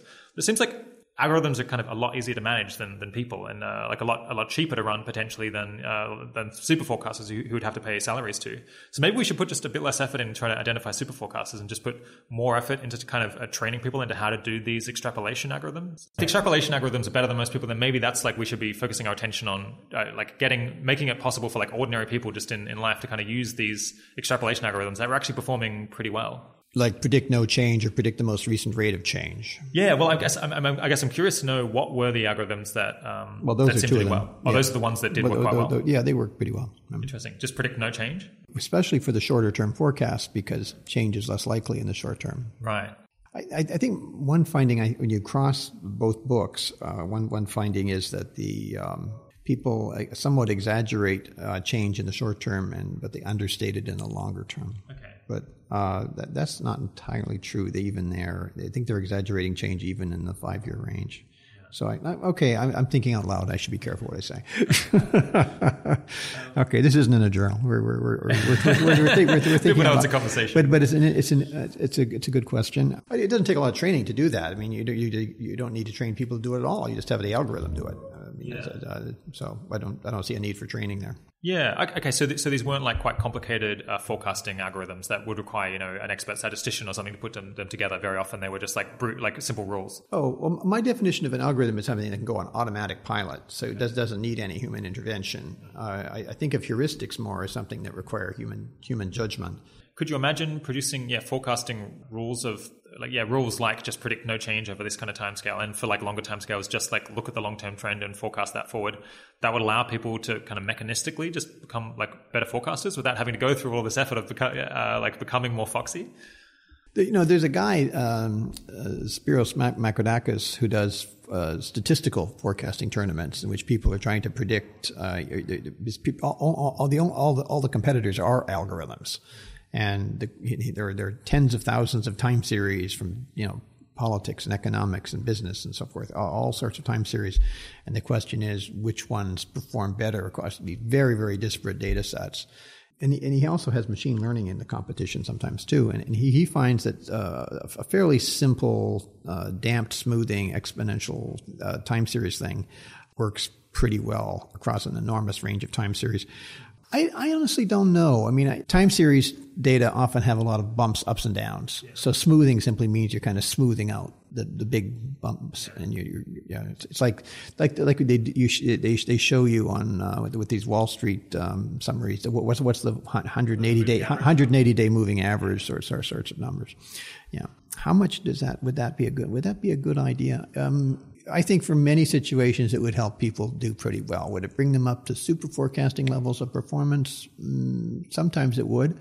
I mean, it's not as though the super forecasters themselves don't use algorithms. I mean, they I do. See. I mean, they're they're there's a lot of them are very statistically savvy. They they they know more statistics than I do, and, so to some extent, uh, they're like a superset of some of these. Yeah, uh, there, there's a there's a subset of them. Who, you know, you know, they run their own Monte Carlos, and they.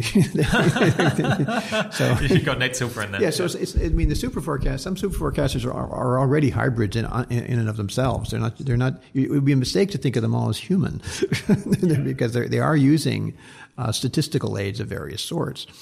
So it's, it's a very interesting question. I don't know the answer. My, my, my guess is it would help. Uh, whether it would bring them all the way up to super performance, I suspect not, but an empirical issue. Yeah, I, did a course in time series forecasting uh, in my undergraduate economics degree, which I think is like relatively unusual, uh, and I think it's perhaps an underestimated uh, thing to study in terms of like changing how you think about the world and changing how you think about yeah making making predictions about the future. Just realizing that these kind of mechanistic like auto regression moving average models are actually like can actually be extremely good uh, predictors of the future, and will like often spit out answers that don't seem entirely intuitive to you, but like but, but kick your ass. it's yeah. quite interesting. Yeah, and, and you don't even need the full uh, ARIMA, you know, the full uh, full scale thing. You, you, you, they're, they're very simple, crude time series extrapolation, a la Spyros Makridakis, can can can perform pretty well. Uh, I mean, he's very concerned about data overfitting. Yeah. Um, and when you're dealing with tens of thousands of data sets, the, the advantages of the smoothing the smoothing approaches become apparent because the bumps average out. Yeah, maybe we can uh, try to get a link to, to anything that uh, was it Spirov. You said uh, M A K R I D A K I S. Yeah. Yeah, he ran a competition. I think it's in the um, oh gosh, the International Journal of Forecasting or um, special. There's a special issue devoted to his M4 competition. Wow, uh, yeah, that sounds sounds super interesting. Uh, yeah, try, try, try, try, try to stick up a link for that, and maybe maybe get him get him on the show at some point. What finding in your research do you think is most likely to be wrong? What's most likely to fall apart? Well, I think when you hit historical discontinuities, I'm not sure there are super forecasters. So you're saying, well, we most most need them. they yeah. disappear on us. That's not very useful, Professor. Um, so I, I mean, I, I, historical discontinuities are so hard. When when there's another, I'm, I'm going to sound like I'm a Marxist because I keep I'm going to quote Karl Marx twice in this interview. But apparently, Karl Marx also said that I'm not a Marxist, by yeah. the way. When, when, when the train of history hits a curve, the intellectuals fall off. Yeah. And probably so does everyone else as well. Although, well, it's kind of ironic given how yeah. often the Marxists have fallen off the train of history in, the, in the 20th century. But yeah, so it's it's an, it's an, it's an all the more apropos remark. Um, there, there, there's a lot of truth to that. Change, predicting change is hard, and predicting dramatic change is really, really, really hard. So I think I would be doing a disservice to the world if I implied, oh, all you need to do is have the super forecaster stand vigilant, and they'll be able to uh, sound the alarm on on everything. They, they, they, they, they, they too will get things wrong. But you can you can fine tune these things, uh, and you can say to them, you know, if there are some categories of risk that you're really, really concerned about missing, you can do what the VCs do, and you can lower your threshold, and you can say, look, you know, we're going to highlight certain things, even though they're very low probabilities. The way that the current forecasting tournaments work, forecasters are incentivized for picking up on events that have, you know, are heard between five and ninety-five percent not you know the, the, the, there's not there's not much gain anymore from getting getting it really really refined you know get distinguishing between one in a hundred thousand. and one in a billion. But yeah there's a huge magnitude of difference there. And if the consequences are, are huge it, it, it's it's it's, it's, it's it's super super huge. And then the question is what what what techniques can we use? And and that that that is one that's the great challenge right now we, we work on it with these Bayesian question clusters. We work on it with, with, with consistency and coherence checks, but we don't have a solution to it. I, I think we all have to be aware that we, we live in a, in, in a world that is subject to uh, potentially radical volatility. Uh, I mean, just look at the 20th century from decade to decade, and you'll see I mean, that who predicted World War One in 1910? virtually, virtually nobody. So certainly nobody was remotely close to how intense it would be. And if someone did, I would probably guess that they'd gotten lucky. To be honest, and that's well, that's a tricky. Yeah, uh, well, if you have enough people making enough predictions, there yeah. will be a, there will be a few. But, but but with that, of course, a virtually nobody was anticipating it. I mean, the idea of a great power war to some degree, but but a war with that degree of lethality, really not. Uh, and I mean, they knew it was an unstable situation, but they didn't expect that that level. They, they expected it to be over pretty fast. Uh, and then out of that, you know, grows the Soviet Union and Nazi Germany and World War II, and you know, so it, it puts you on a path now, that doesn't mean that there wouldn't have been a commun- uh, some communist regimes. It doesn't mean there might not have been a rise of fascism in Germany at some point. And almost certainly nuclear weapons would have been discovered, uh, regardless of whether there, was, there were those wars. But the timing and the context would have been probably very different. I was having dinner with Nick Beckstead last night. I'm not sure whether, whether you know Nick, but he had this question for you, which hopefully I can accurately represent. It was I think he thinks that you are relatively pessimistic, that, e- that, that, even super forecasters are going to be able to do better than other people or do better than kind of uh, random chance once we are talking about like very long term forecasts over like decades or I guess possibly even centuries. And uh, he thought that, that that might be a mistake because it seems like super forecasters using like whatever uh, styles of thinking they have they're not just good like in one domain uh, where they like have particular expertise. They seem to be just better at making forecasts almost across the board, like everywhere that we've checked. And so maybe even though we don't yet have data, the data in to show that they are able to forecast things more accurately over, over very long time spans, that that would be a pretty reasonable expectation to, to, to bring to the table. Uh, what, what, do you think of that? Um, interesting. Uh, so it is true when you look at the, the tournaments within which the, the best forecasters excel, the questions are just incredibly heterogeneous. So you know you move. You, they have to be quick studies to do to do this well. You're moving from Arctic sea ice mass to Colombian narco terrorism to you know Spanish German bond yield spreads to Syrian civil war to South China Sea island building to North Korean missile testing to oh just it's just everything under the map right yeah. the, literally it's all over the map and, and, it is geographically and functionally uh, extremely diverse. So you say you know, what fraction of people can have expertise in more than about one or two of these yeah. topics? And, and, the answer is nobody. Mm-hmm. Uh, they're, they have to be pretty fast generalists. They have to have, to, and that, I guess that's the basis for the for the notion that uh, if, if they can do that, if they, if they can display that degree of cognitive dexterity in that kind, in, in the uh, IARPA tournaments, the original IARPA tournaments, where the questions were extremely heterogeneous and there weren't well-defined base rates for many of the questions, and they had to, you had to improvise a lot. Uh, if they can do that there, why, why, why couldn't they do it um, going, going, going further into time? And I, I think it's a matter of how quickly you think chance compounds over time. And I don't have the exact answer to this. I, I the magician, uh, statistician, uh, I think Persi Diaconis at Stanford once asked the question: How many times do you have to shuffle a deck of cards before all information is lost. So you have a deck of cards. Initial, new, open up a new, new, new deck of cards. All the cards are perfectly ordered from you know yeah. from uh, deuces up through aces, and they're all in exact order, same same order. And how many times do you have to shuffle? Like do a proper shuffle. I guess there's a definition of what a proper shuffle is, and how many how many proper shuffles do you have to do before all order is lost? I think the answer is five or six. Eh, okay, now the necessary changes being made. Ask the same question about history. I mean, there are things that are happening that are random, and how much randomness. You know, we're not you're not getting full card shuffles every every day or every month or every year. There's like, there's there are substantial pockets of stability in history. Yeah.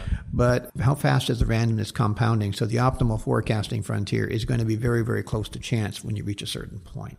And looking back on 20th century history, my guesstimate is, you know, people, there, there were certain categories of things I think far-sighted people were anticipating.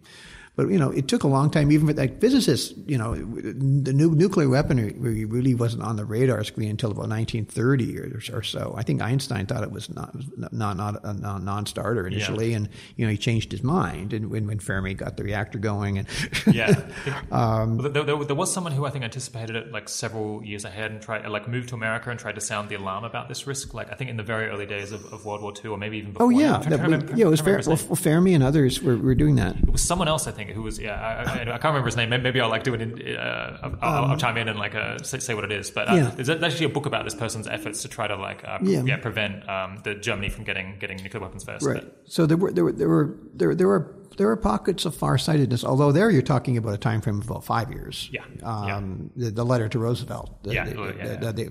that Einstein was, was coaxed into writing. uh, yeah, I think it was I think it was someone who persuaded them to write that letter. Yeah, yeah, yeah. yeah I right. can't remember the name. But I'm just going to chime in here and add that the name that was escaping my memory uh, was Leo Szilard who persuaded uh, Einstein to write a letter to Franklin Roosevelt about the possibility of nuclear weapons all the way back in August 1939, one month before Germany invaded Poland.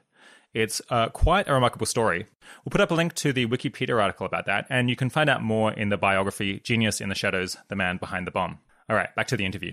But that that's not really far. I mean, we're, no. talking, we're yeah, talking about centuries here. Yeah. we're, we're, we're, talking about, well, uh, some of the basic technologies in place now. Yeah. The theory's there, the technology's there, yeah. and there's a potential threat. Mm. So then it, it galvanized.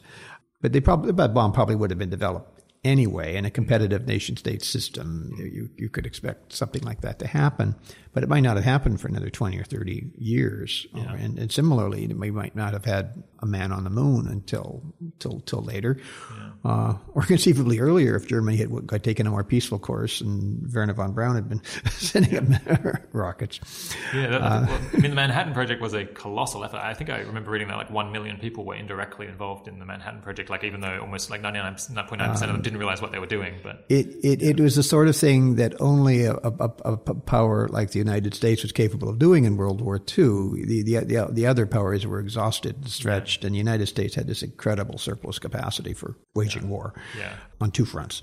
So it was, it was, it was remarkable asymmetry of, of power.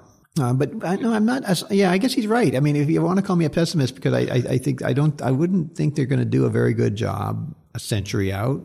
I'm not so sure they're going to do a very good job a, a, generation out. Yeah, yeah. now, when they get to five to 10 years, maybe there's going to be some advantage, but it's going to be increasingly small. Yeah, I guess I it just depends on kind of the nature of the question. Because if you're saying, yeah, who's going to be Prime Minister of the UK in 50 years' time? I mean, like, no, yeah, no, superforecasters, like, everyone is just back to chance. They're just like guessing names at that point. Yeah. But something like, oh, like which party will like be in power, like maybe you can get like a little bit of resolution there. And so, for example, if you're trying to like forecast progress in artificial intelligence, it seems like uh, forecasting like at what point do you get like transformative change? Like at what point will the algorithms reach the point at which you can get transformative change? Like very very hard. But trying to like potentially forecast uh, just the amount of computational ability that we'll have or yeah how, how fast will computer chips be seems like potentially we can like have something to say about that even like looking 50 or 100 years out just because we have like enough of a historical record and there does seem to be trends there. So it gets gets much harder no doubt but it's uh I think superforecasters might be able to do better than better than uh, just like chimps throwing at dartboards. Um, for some for some things, yes. I, I don't know. Is, is, is Moore's law still alive and kicking? It, uh, it, it, it, changed, but uh, so like, but the thing is, I think it would not have been unreasonable to, to like. Uh, well, I think actually people did predict like because there was like engineering practical reasons why that people expected it to slow down, and indeed it did. So, yeah, yeah. so it's like there we did kind of have some knowledge and like yeah, expertise can like can help you to forecast. Yeah, I It's mean, like I, I, sometimes trends hold. Like Yeah. that, that might be like worth having a crack at. And, and and maybe I'm naive, but I think when, when astronomers and astrophysicists tell me that the sun is going to go supernova in, in, in three or four billion years, I, I think they're probably right. It's, it's going to come close to the Earth's orbit. It's going to destroy all life on the planet.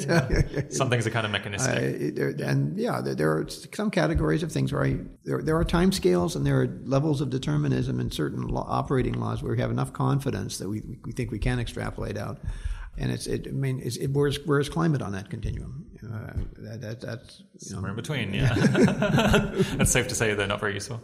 Yeah, you have this uh, chapter, or maybe it's uh, multiple chapters in um, Expert Political Judgment, which is uh, which I just really love talking about. Yeah, how chaotic the world is, and how like things that seem like they're inevitable aren't inevitable. I guess yeah, this is a question that I had a lot when I was a teenager. It's like, is the world like following like mechanistic laws that like cause things to go the way they do, kind of uh, no matter what I do, or is it just the case that like the world's incredibly chaotic and one person can make a difference? And I basically think, just having thought about it a lot, I feel like you agree that kind of one person can change the course of history if they if they can get access to kind of yeah power or, or knowledge potentially, just because it's just so ran- like there's so much randomness in like what, what decisions people make, uh, and yeah, it all like uh, spirals out. Did you agree?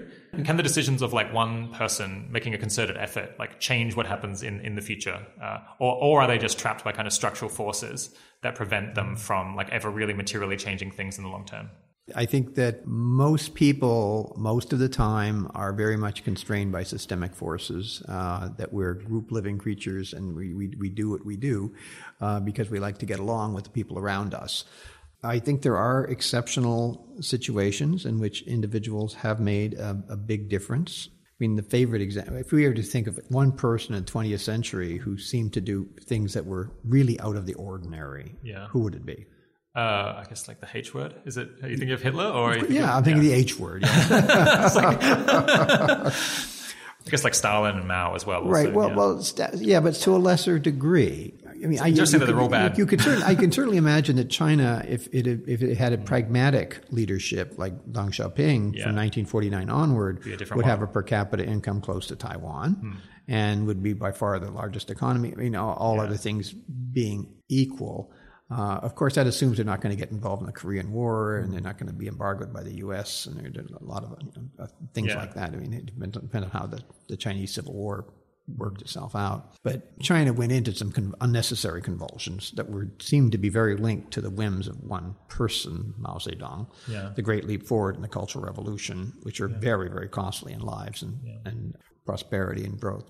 Okay, yeah, I, mean, I guess I expected that you might be a little bit more enthusiastic about the idea that, like, decisions that maybe even don't seem so consequential at the time, and maybe where it, it, it's not possible to forecast exactly what effect they're going to have. That, like, you know, the action of just like a minister in the UK uh, could like end up having like unforeseen and, and really quite important important impacts in, in, in the long term. Like, Butterfly effects. yeah, butterfly effects, basically. Because I guess it seemed like that, I think, as, as I recall that, that chapter in that book, seemed to like say, no, the world is like really quite chaotic, but butterfly effects are quite real. And like, and, it's, it's something of an illusion that like history is just deterministic and, and, and is destined, predestined to go in a particular direction. Well, I, we do.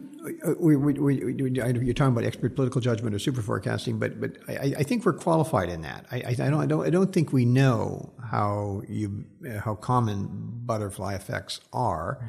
Uh, it's certainly conceptually very easy. I mean, the logical systems theory case for butterfly effects is Yeah. there is overwhelming. I think you can also come up with case studies that seem kind of compelling, where you just like look at one person. or You, you just like, I guess I speak to people in government and they're like, this happened because this person did this thing, and there's no way it would have happened otherwise. It just happens all the time. So take the Danny Kahneman thought experiment. If Hitler, Stalin, and Mao had been born as girls rather than boys, Yeah. uh, 20th century history would have unfolded radically differently because everybody, when people think of names in 20th century, say, well, who made a difference? We say, well, the H word, the S word, and the M word. Yeah.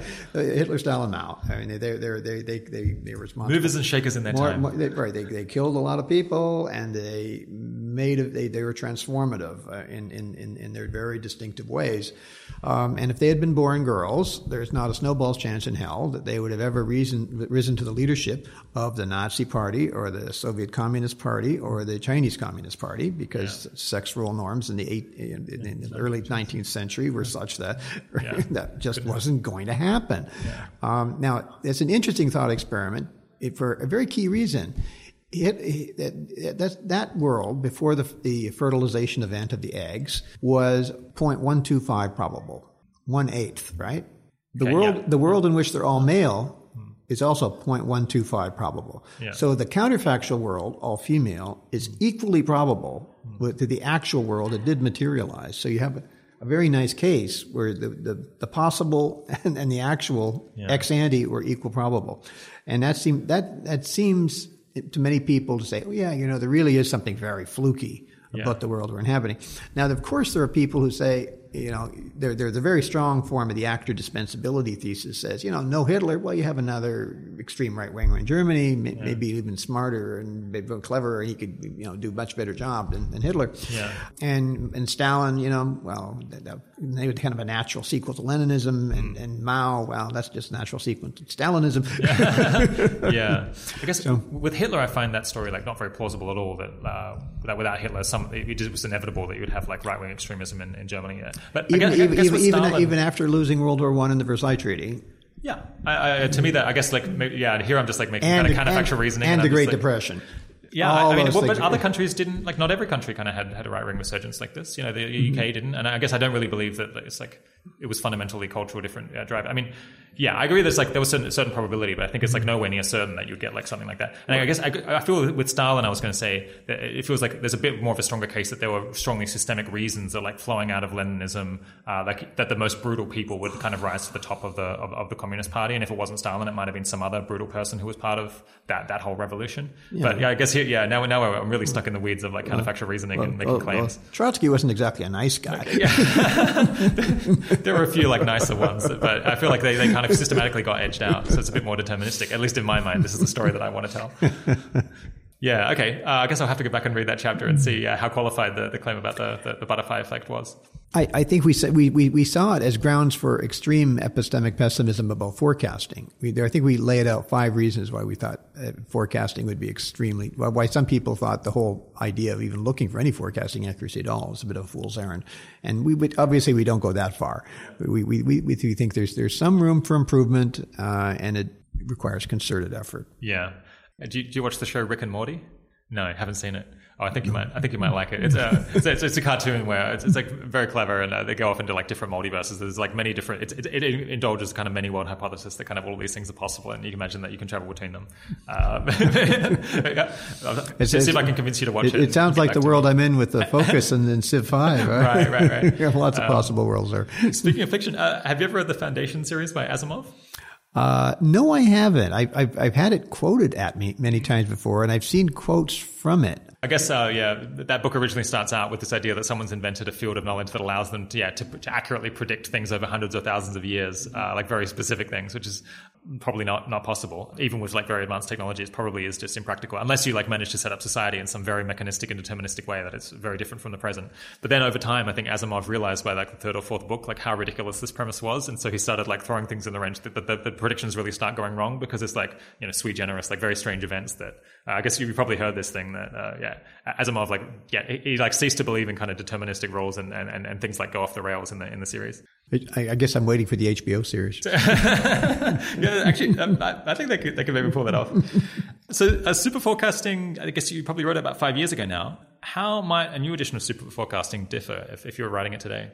Oh, tough, tough question. Uh, I'd have to write it before I could answer that question. I mean, it's, it's kind of like asking people to predict inventions, right? If I, if I could predict in in it whether something's going to be invented, why wouldn't I just invent it? yeah, some people in the in the audience uh, wanted to know uh, they'd they'd heard uh, last episode we talked about extremizing a bunch. Uh, how if like you know, ten people all predict that something is kind of eighty percent likely, then then maybe in aggregate you should actually think it's ninety percent likely because uh, they're all kind of hedging a little bit too much because uh, they only have an access to, to, part of the knowledge that the group has.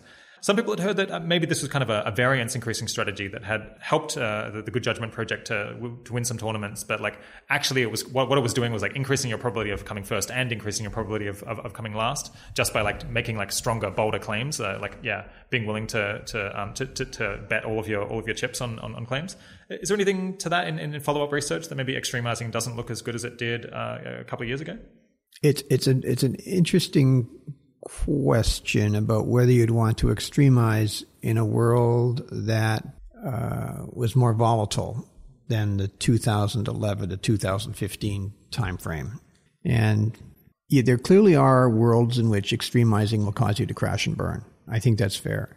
Um, or just like everything changes kind of all at once yes, for some related reason. Yes. So when whether whether or not you're going to use extremizing, I think hinges on the kinds of questions that you're answering and what you the expected value of positive and negative and, of correct and incorrect answers is. That's a that's it's a cautious answer, it, but, it, but. it's a te- yeah. the answer is it really it depends enormously on the context and on and, and, and a calculus. And the calculus we are using inside the tournament was a pure Brier score calculus contoured around the events that IARPA was asking about within a particular time frame. And if you had a different accuracy function, different utility function, and a world with different predictive properties, you would want to adjust. That's kind of a boring answer, but it, it uh, I, I, I, I, guess I'm acknowledging that, that, that uh, I, I, was, I was always nervous about extremizing. I mean, I, when I would compare my judgments, my intuitive judgments to the extremizing algorithm, I would say, "Oh my god, this is incredible!" Yeah, to going that How can far. you be that confident? yeah but it, it, it, worked remarkably well. And you know, bear in mind, I think, the most the, the, the, best extremizing algorithms are ones that are, are, are, are, sensitive to the cognitive diversity of the crowd. So it's when people who disagree are suddenly start agreeing that you're increasing your confidence in extremizing. It's not just you're taking the most recent forecast of the best forecasters.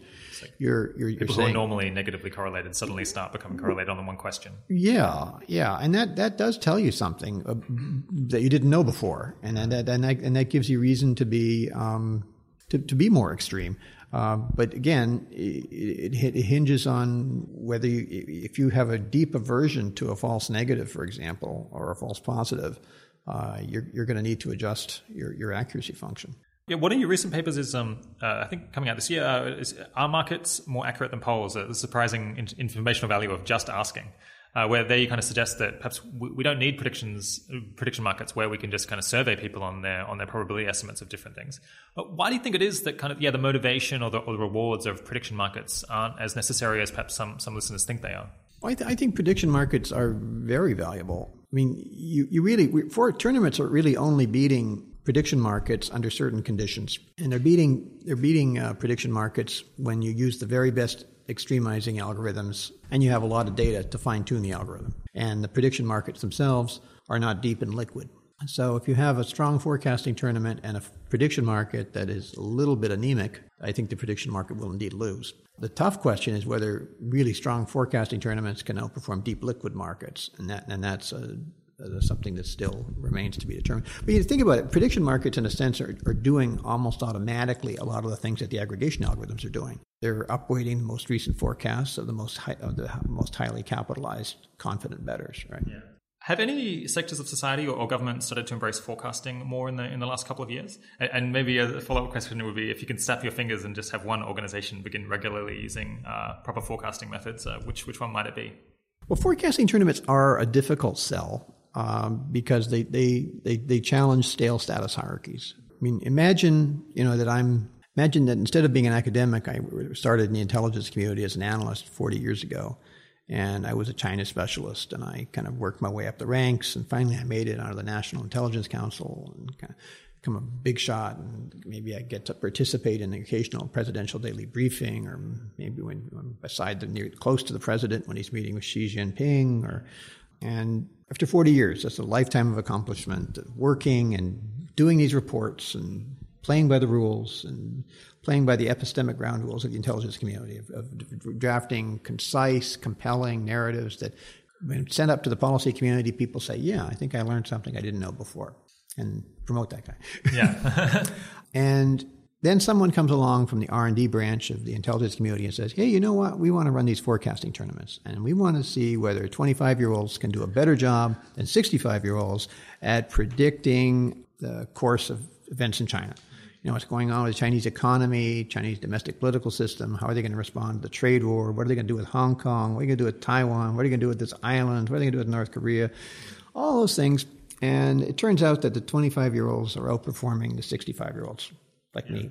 It doesn't take a lot of imagination to suppose that the, the, the, the, more senior people are going to be decidedly unenthusiastic about this innovation. Yeah. This, this looks like a superficial kind of idea that a bunch of nerdy computer programmer neo-positivist types might, yeah. might come up with, but it's, it's not something serious people should, should entertain. So we talked a about Tom Friedman in, the Superforecasting book as a kind of a, a prototype of uh, um, a style of journalism that seems, uh, from, a, from, a, forecasting point of view, uh, to put it charitably superficial, to put it more harshly reckless. Yeah.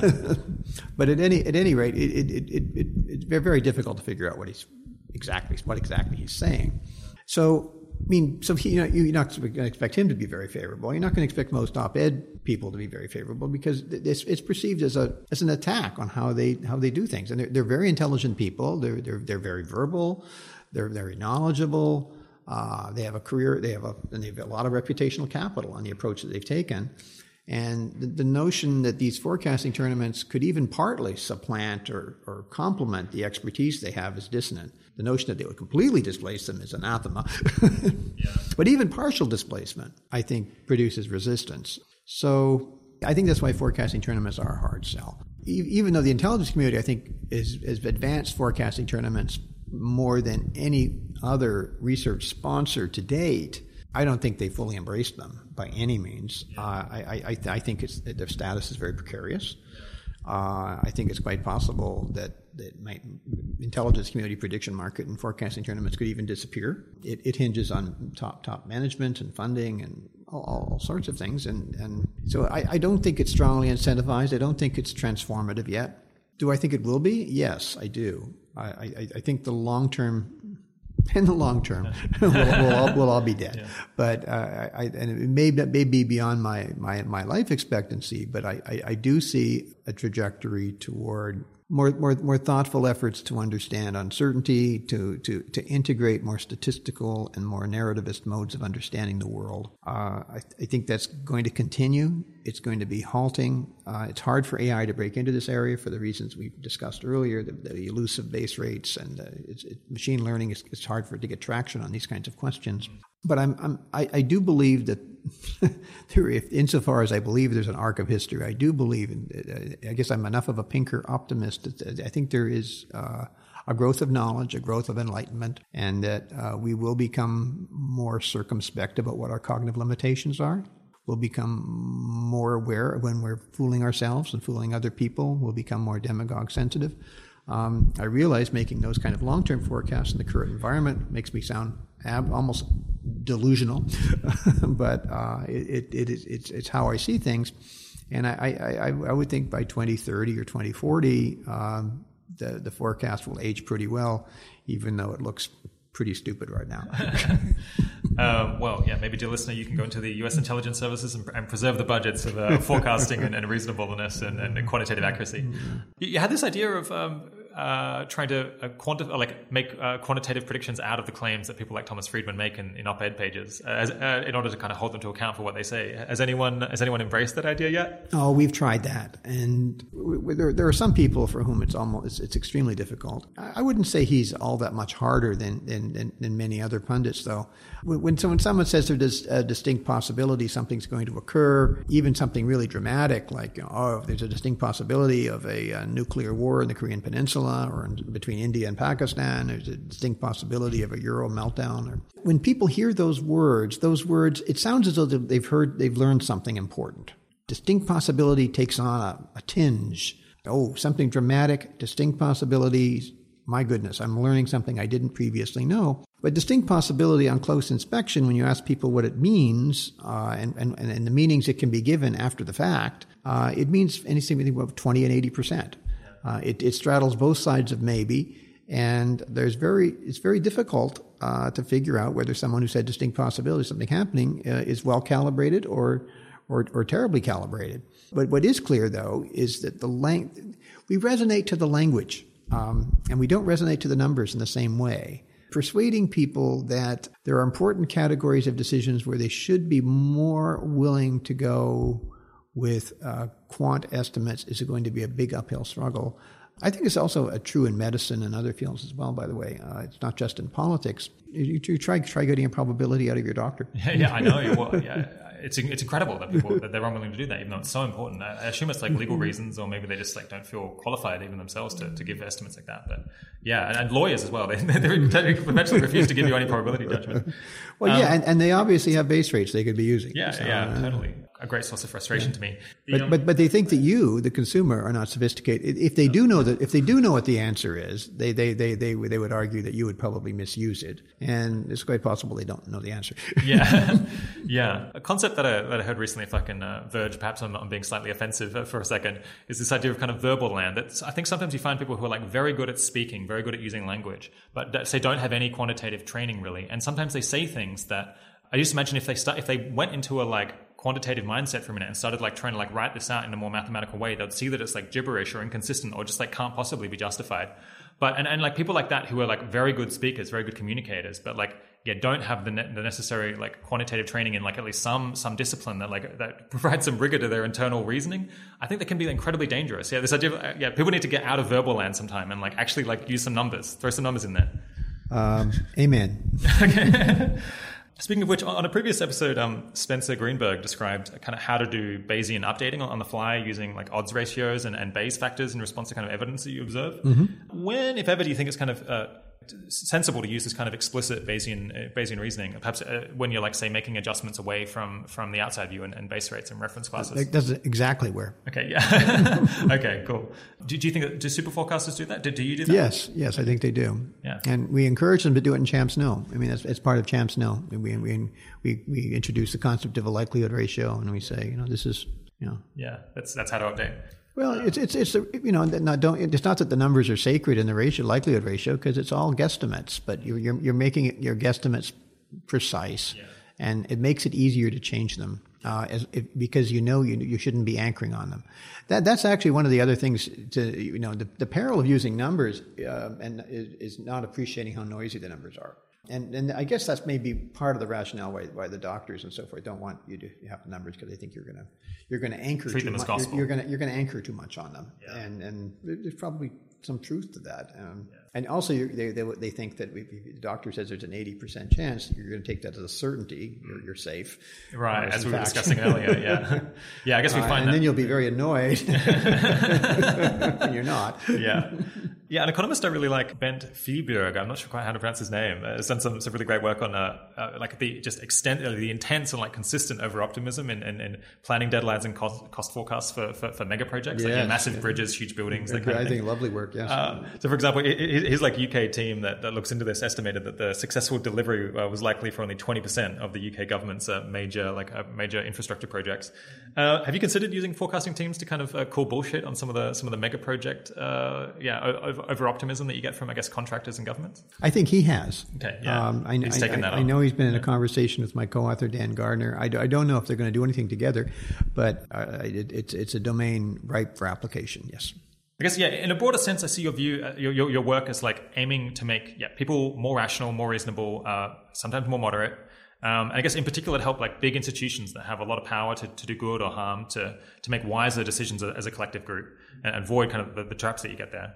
Is there any other research or training that, that shares this goal, which you think is kind of uh, interesting or promising that it might be worth drawing people's attention to?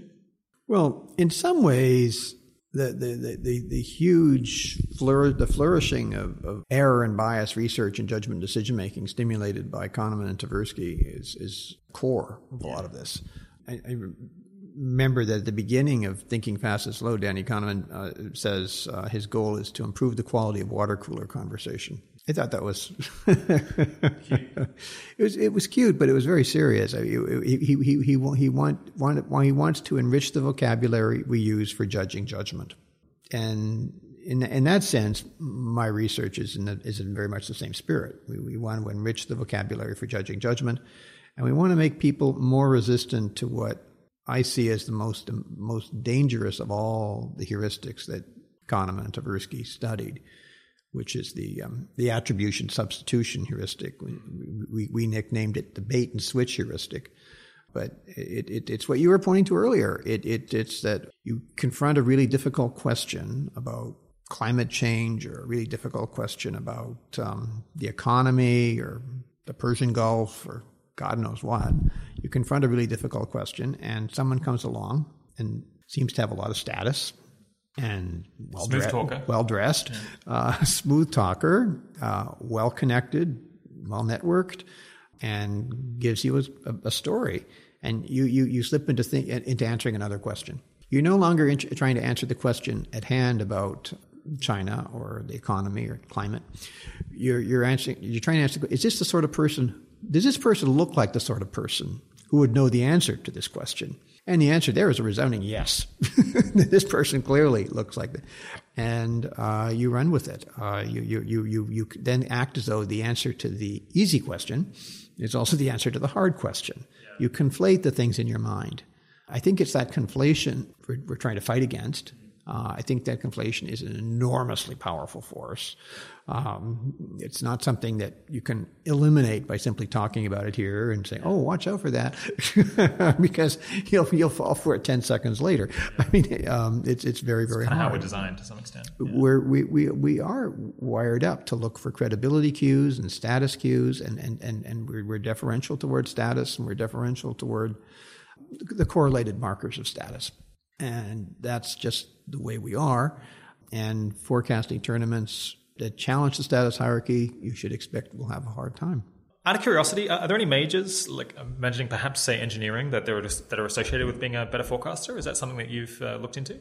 It, it, so far, I, yes, to some degree, we've we've noticed correlations, and it, it helps to be uh, backgrounds in economics, in finance, uh, engineering, computer programming, are uh, positive are positively related to. I think those types of people are overrepresented in the superforecasting pool. I think there are people from all lines of work. I'm surprised that there are, not more political scientists involved or more social scientists. I wish there were. I'm surprised that it's as uh, lopsidedly male as it is. I wish there were more females. I wish there were uh, a, lot, a, lot, of people, a, a, wider range of people were involved in this. And here, here's, a, here's a rule of thumb. Forecasting tournaments appeal more to people who are out of power, who are lower status. If you have high status, if you already have it made, forecasting tournaments look risky and suspect and destabilizing. So it, it tends, tends to appeal to younger, upwardly mobile, ambitious, more male than female, not necessarily. I mean, there are some females, uh, and, and people in STEM STEM disciplines. Uh, it appeals to them. Um, Maybe because they're not in government as often.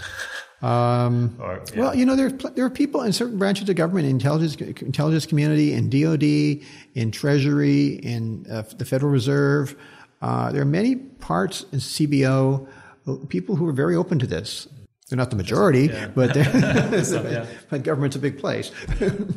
So we've got this uh, what we call a problem profile on um, improving decision making in big institutions uh, as kind of a, a career track. Um, and kind of one one weakness of the article uh, at present is that it, uh, we don't have that, that many success stories other than kind of your work and like your various disciples and, and other other research associates.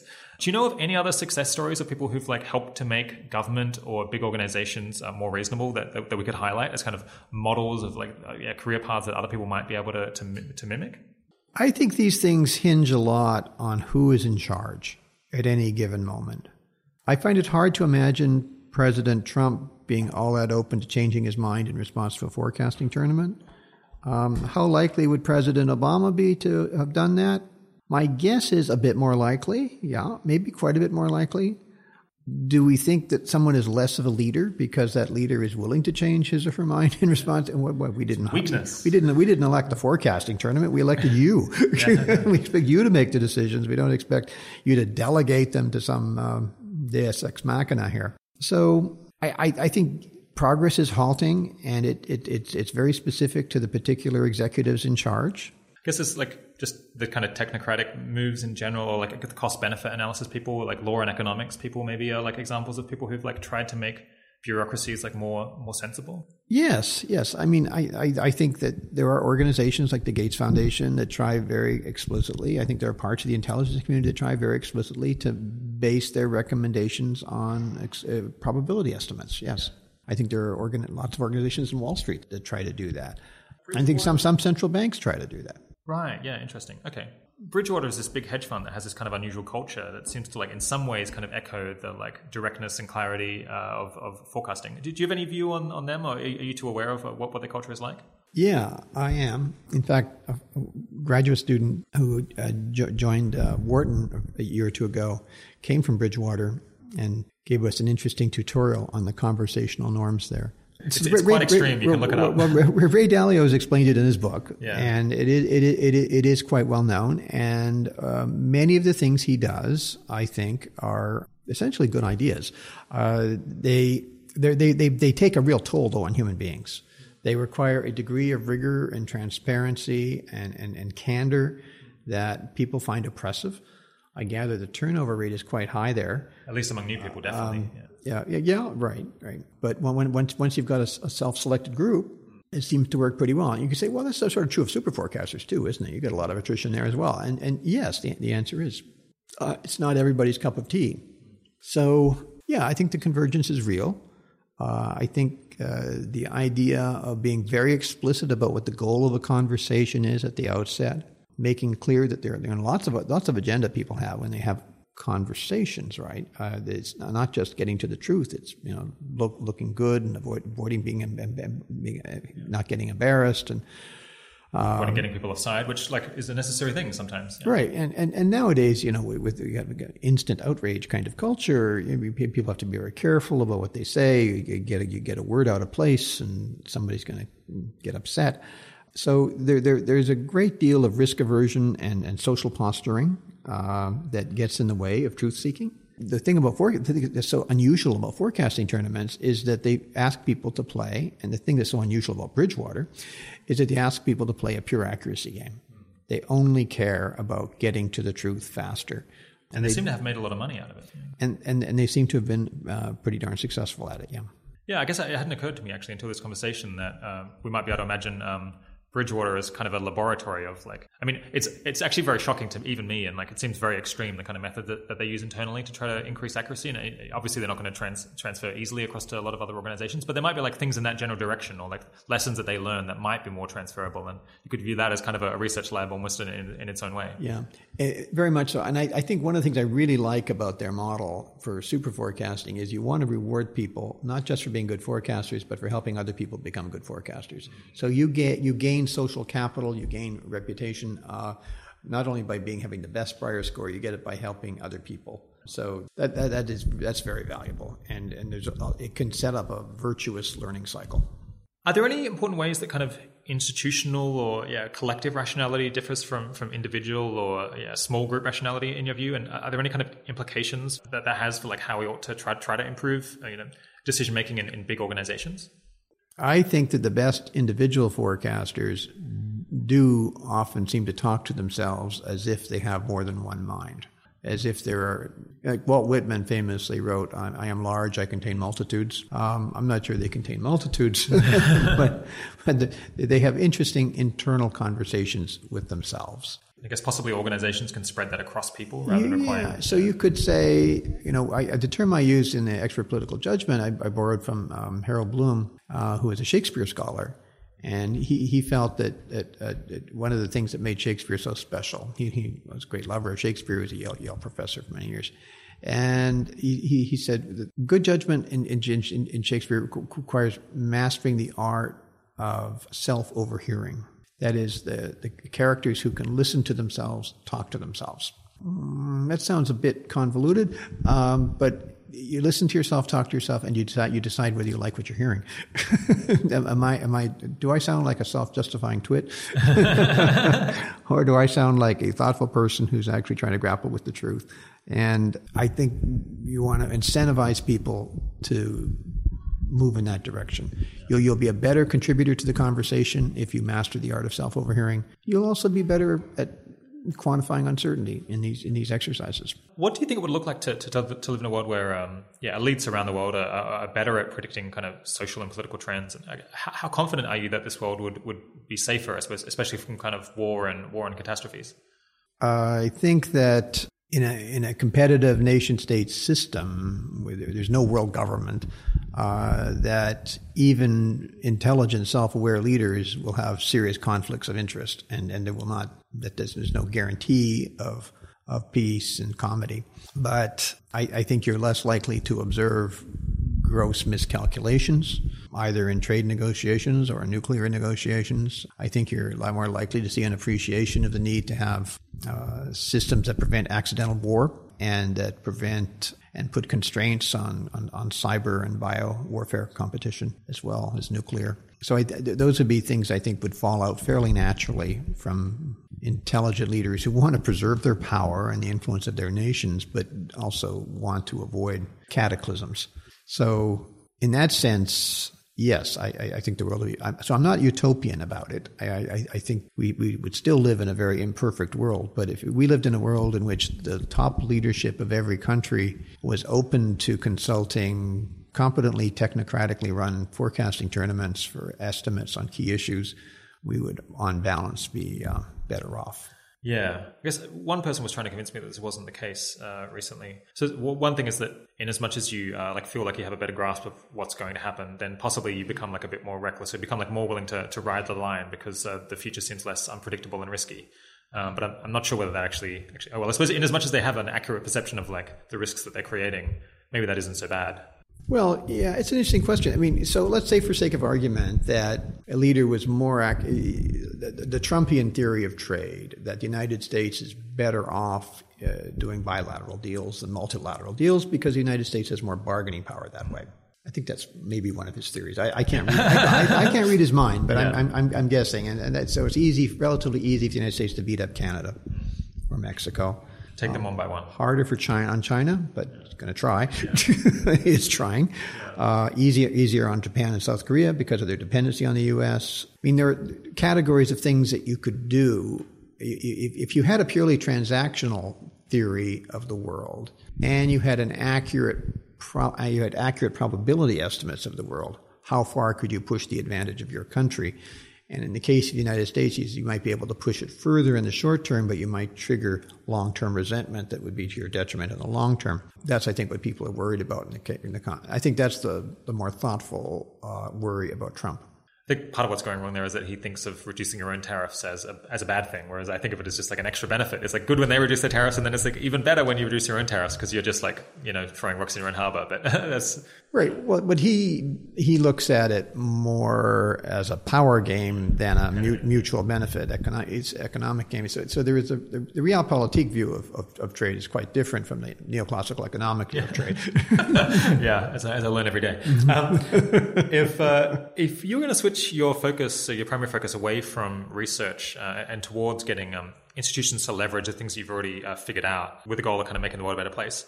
What do you think that that might look like? Like, and I guess uh, you know, imagining perhaps that you're a like slightly different person, perhaps a listener out there who's thinking of taking on this on this challenge themselves. I'm not sure I understand you. So you say you get a, get a, stop being a professor and become something else. Stop, stop doing research and being a professor. Uh, stop trying to like f- learn new lessons and just get people to adopt the lessons that you've already learned. Okay, um, so, so I'm, no, like, I'm, no, longer in the knowledge production business. Yeah. I'm in the knowledge. I'm, I'm, a retail. I'm a retailer. exactly. well, retail, someone else is. I'm in. So I went, yeah. I went a little bit into the retail business with Superforecasting. I'm, I'm not. I'm not the world's greatest retailer, but uh, it was pretty good. So, so successful. Okay. Um, well, that's Dan Gardner. Um, that's a great question. Because I, I, I, am reaching the age where that, that is that's a very reasonable question to ask me uh, because at a certain age I think you lose your research edge. And you should be in if you have something to say that you think would be useful to the world you should be doing retail. Because you have a lot of prestige and a lot of big audience potentially.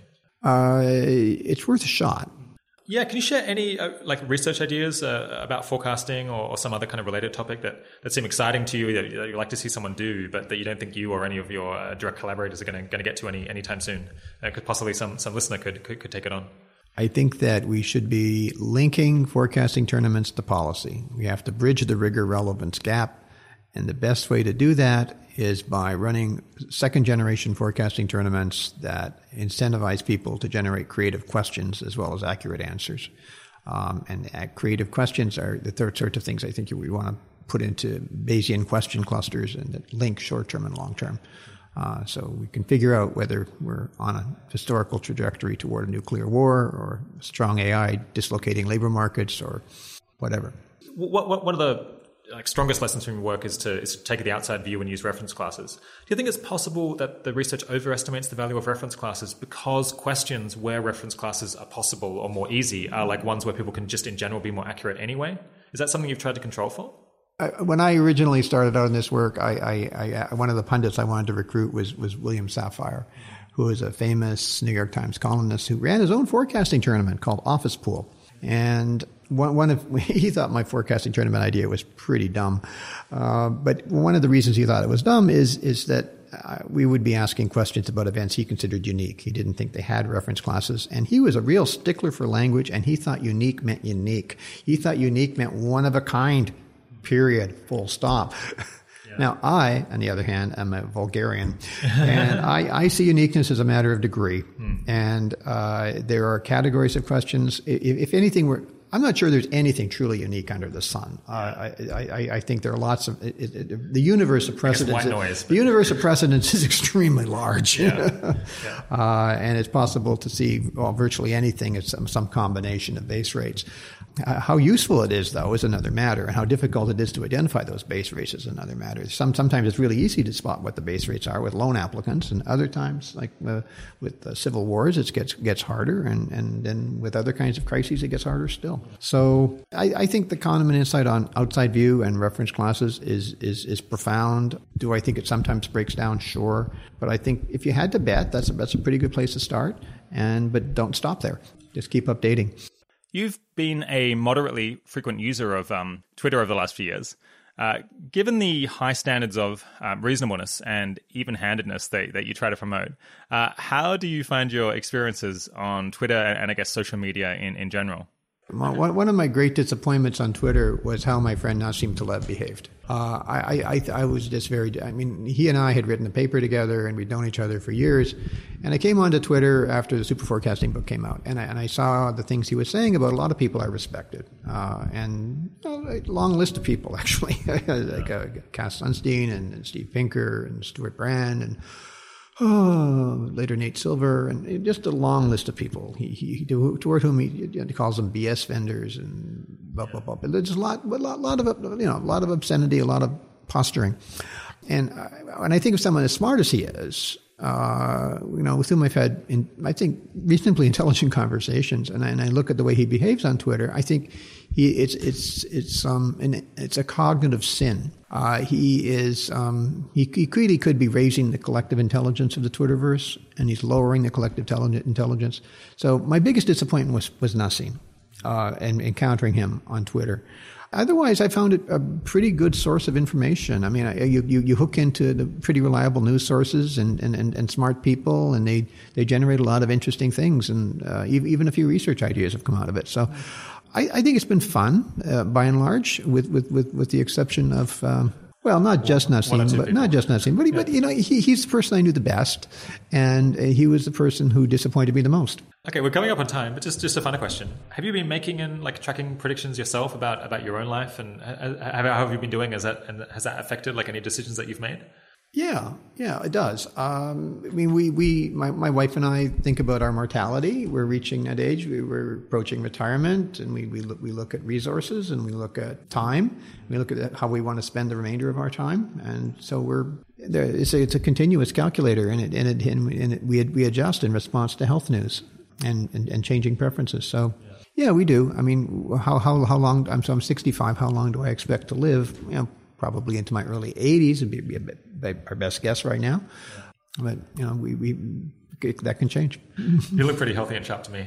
we'll see how long it lasts. And then, well, then there's the issue of dementia. You know, right. that, that thing's hanging over all the boomers. So yeah. that, but uh, that doesn't seem to have struck quite yet. Well, fingers crossed we'll be able to do another interview and you'll be just as sharp in 10 years' time. It's, uh, it's been a great pleasure. Uh, thanks so much for coming back on the podcast, uh, Philip. Always good to talk. If you'd like to hear more from Philip, you could listen to his first episode over on our regular 80,000 Hours podcast feed. That's episode 15, Professor Tetlock on how chimps beat Berkeley undergrads and when it's wise to defer to the wise. And for related conversations, you could also check out episode 40, Katja Grace on forecasting future technology and how much we should trust expert predictions. Episode 48, Brian Christian on living better through the wisdom of computer science. And episode 78, Danny Hernandez on forecasting and measuring some of the most important drivers of AI progress. Thanks for listening, and I hope you'll join me for the next episode in this series.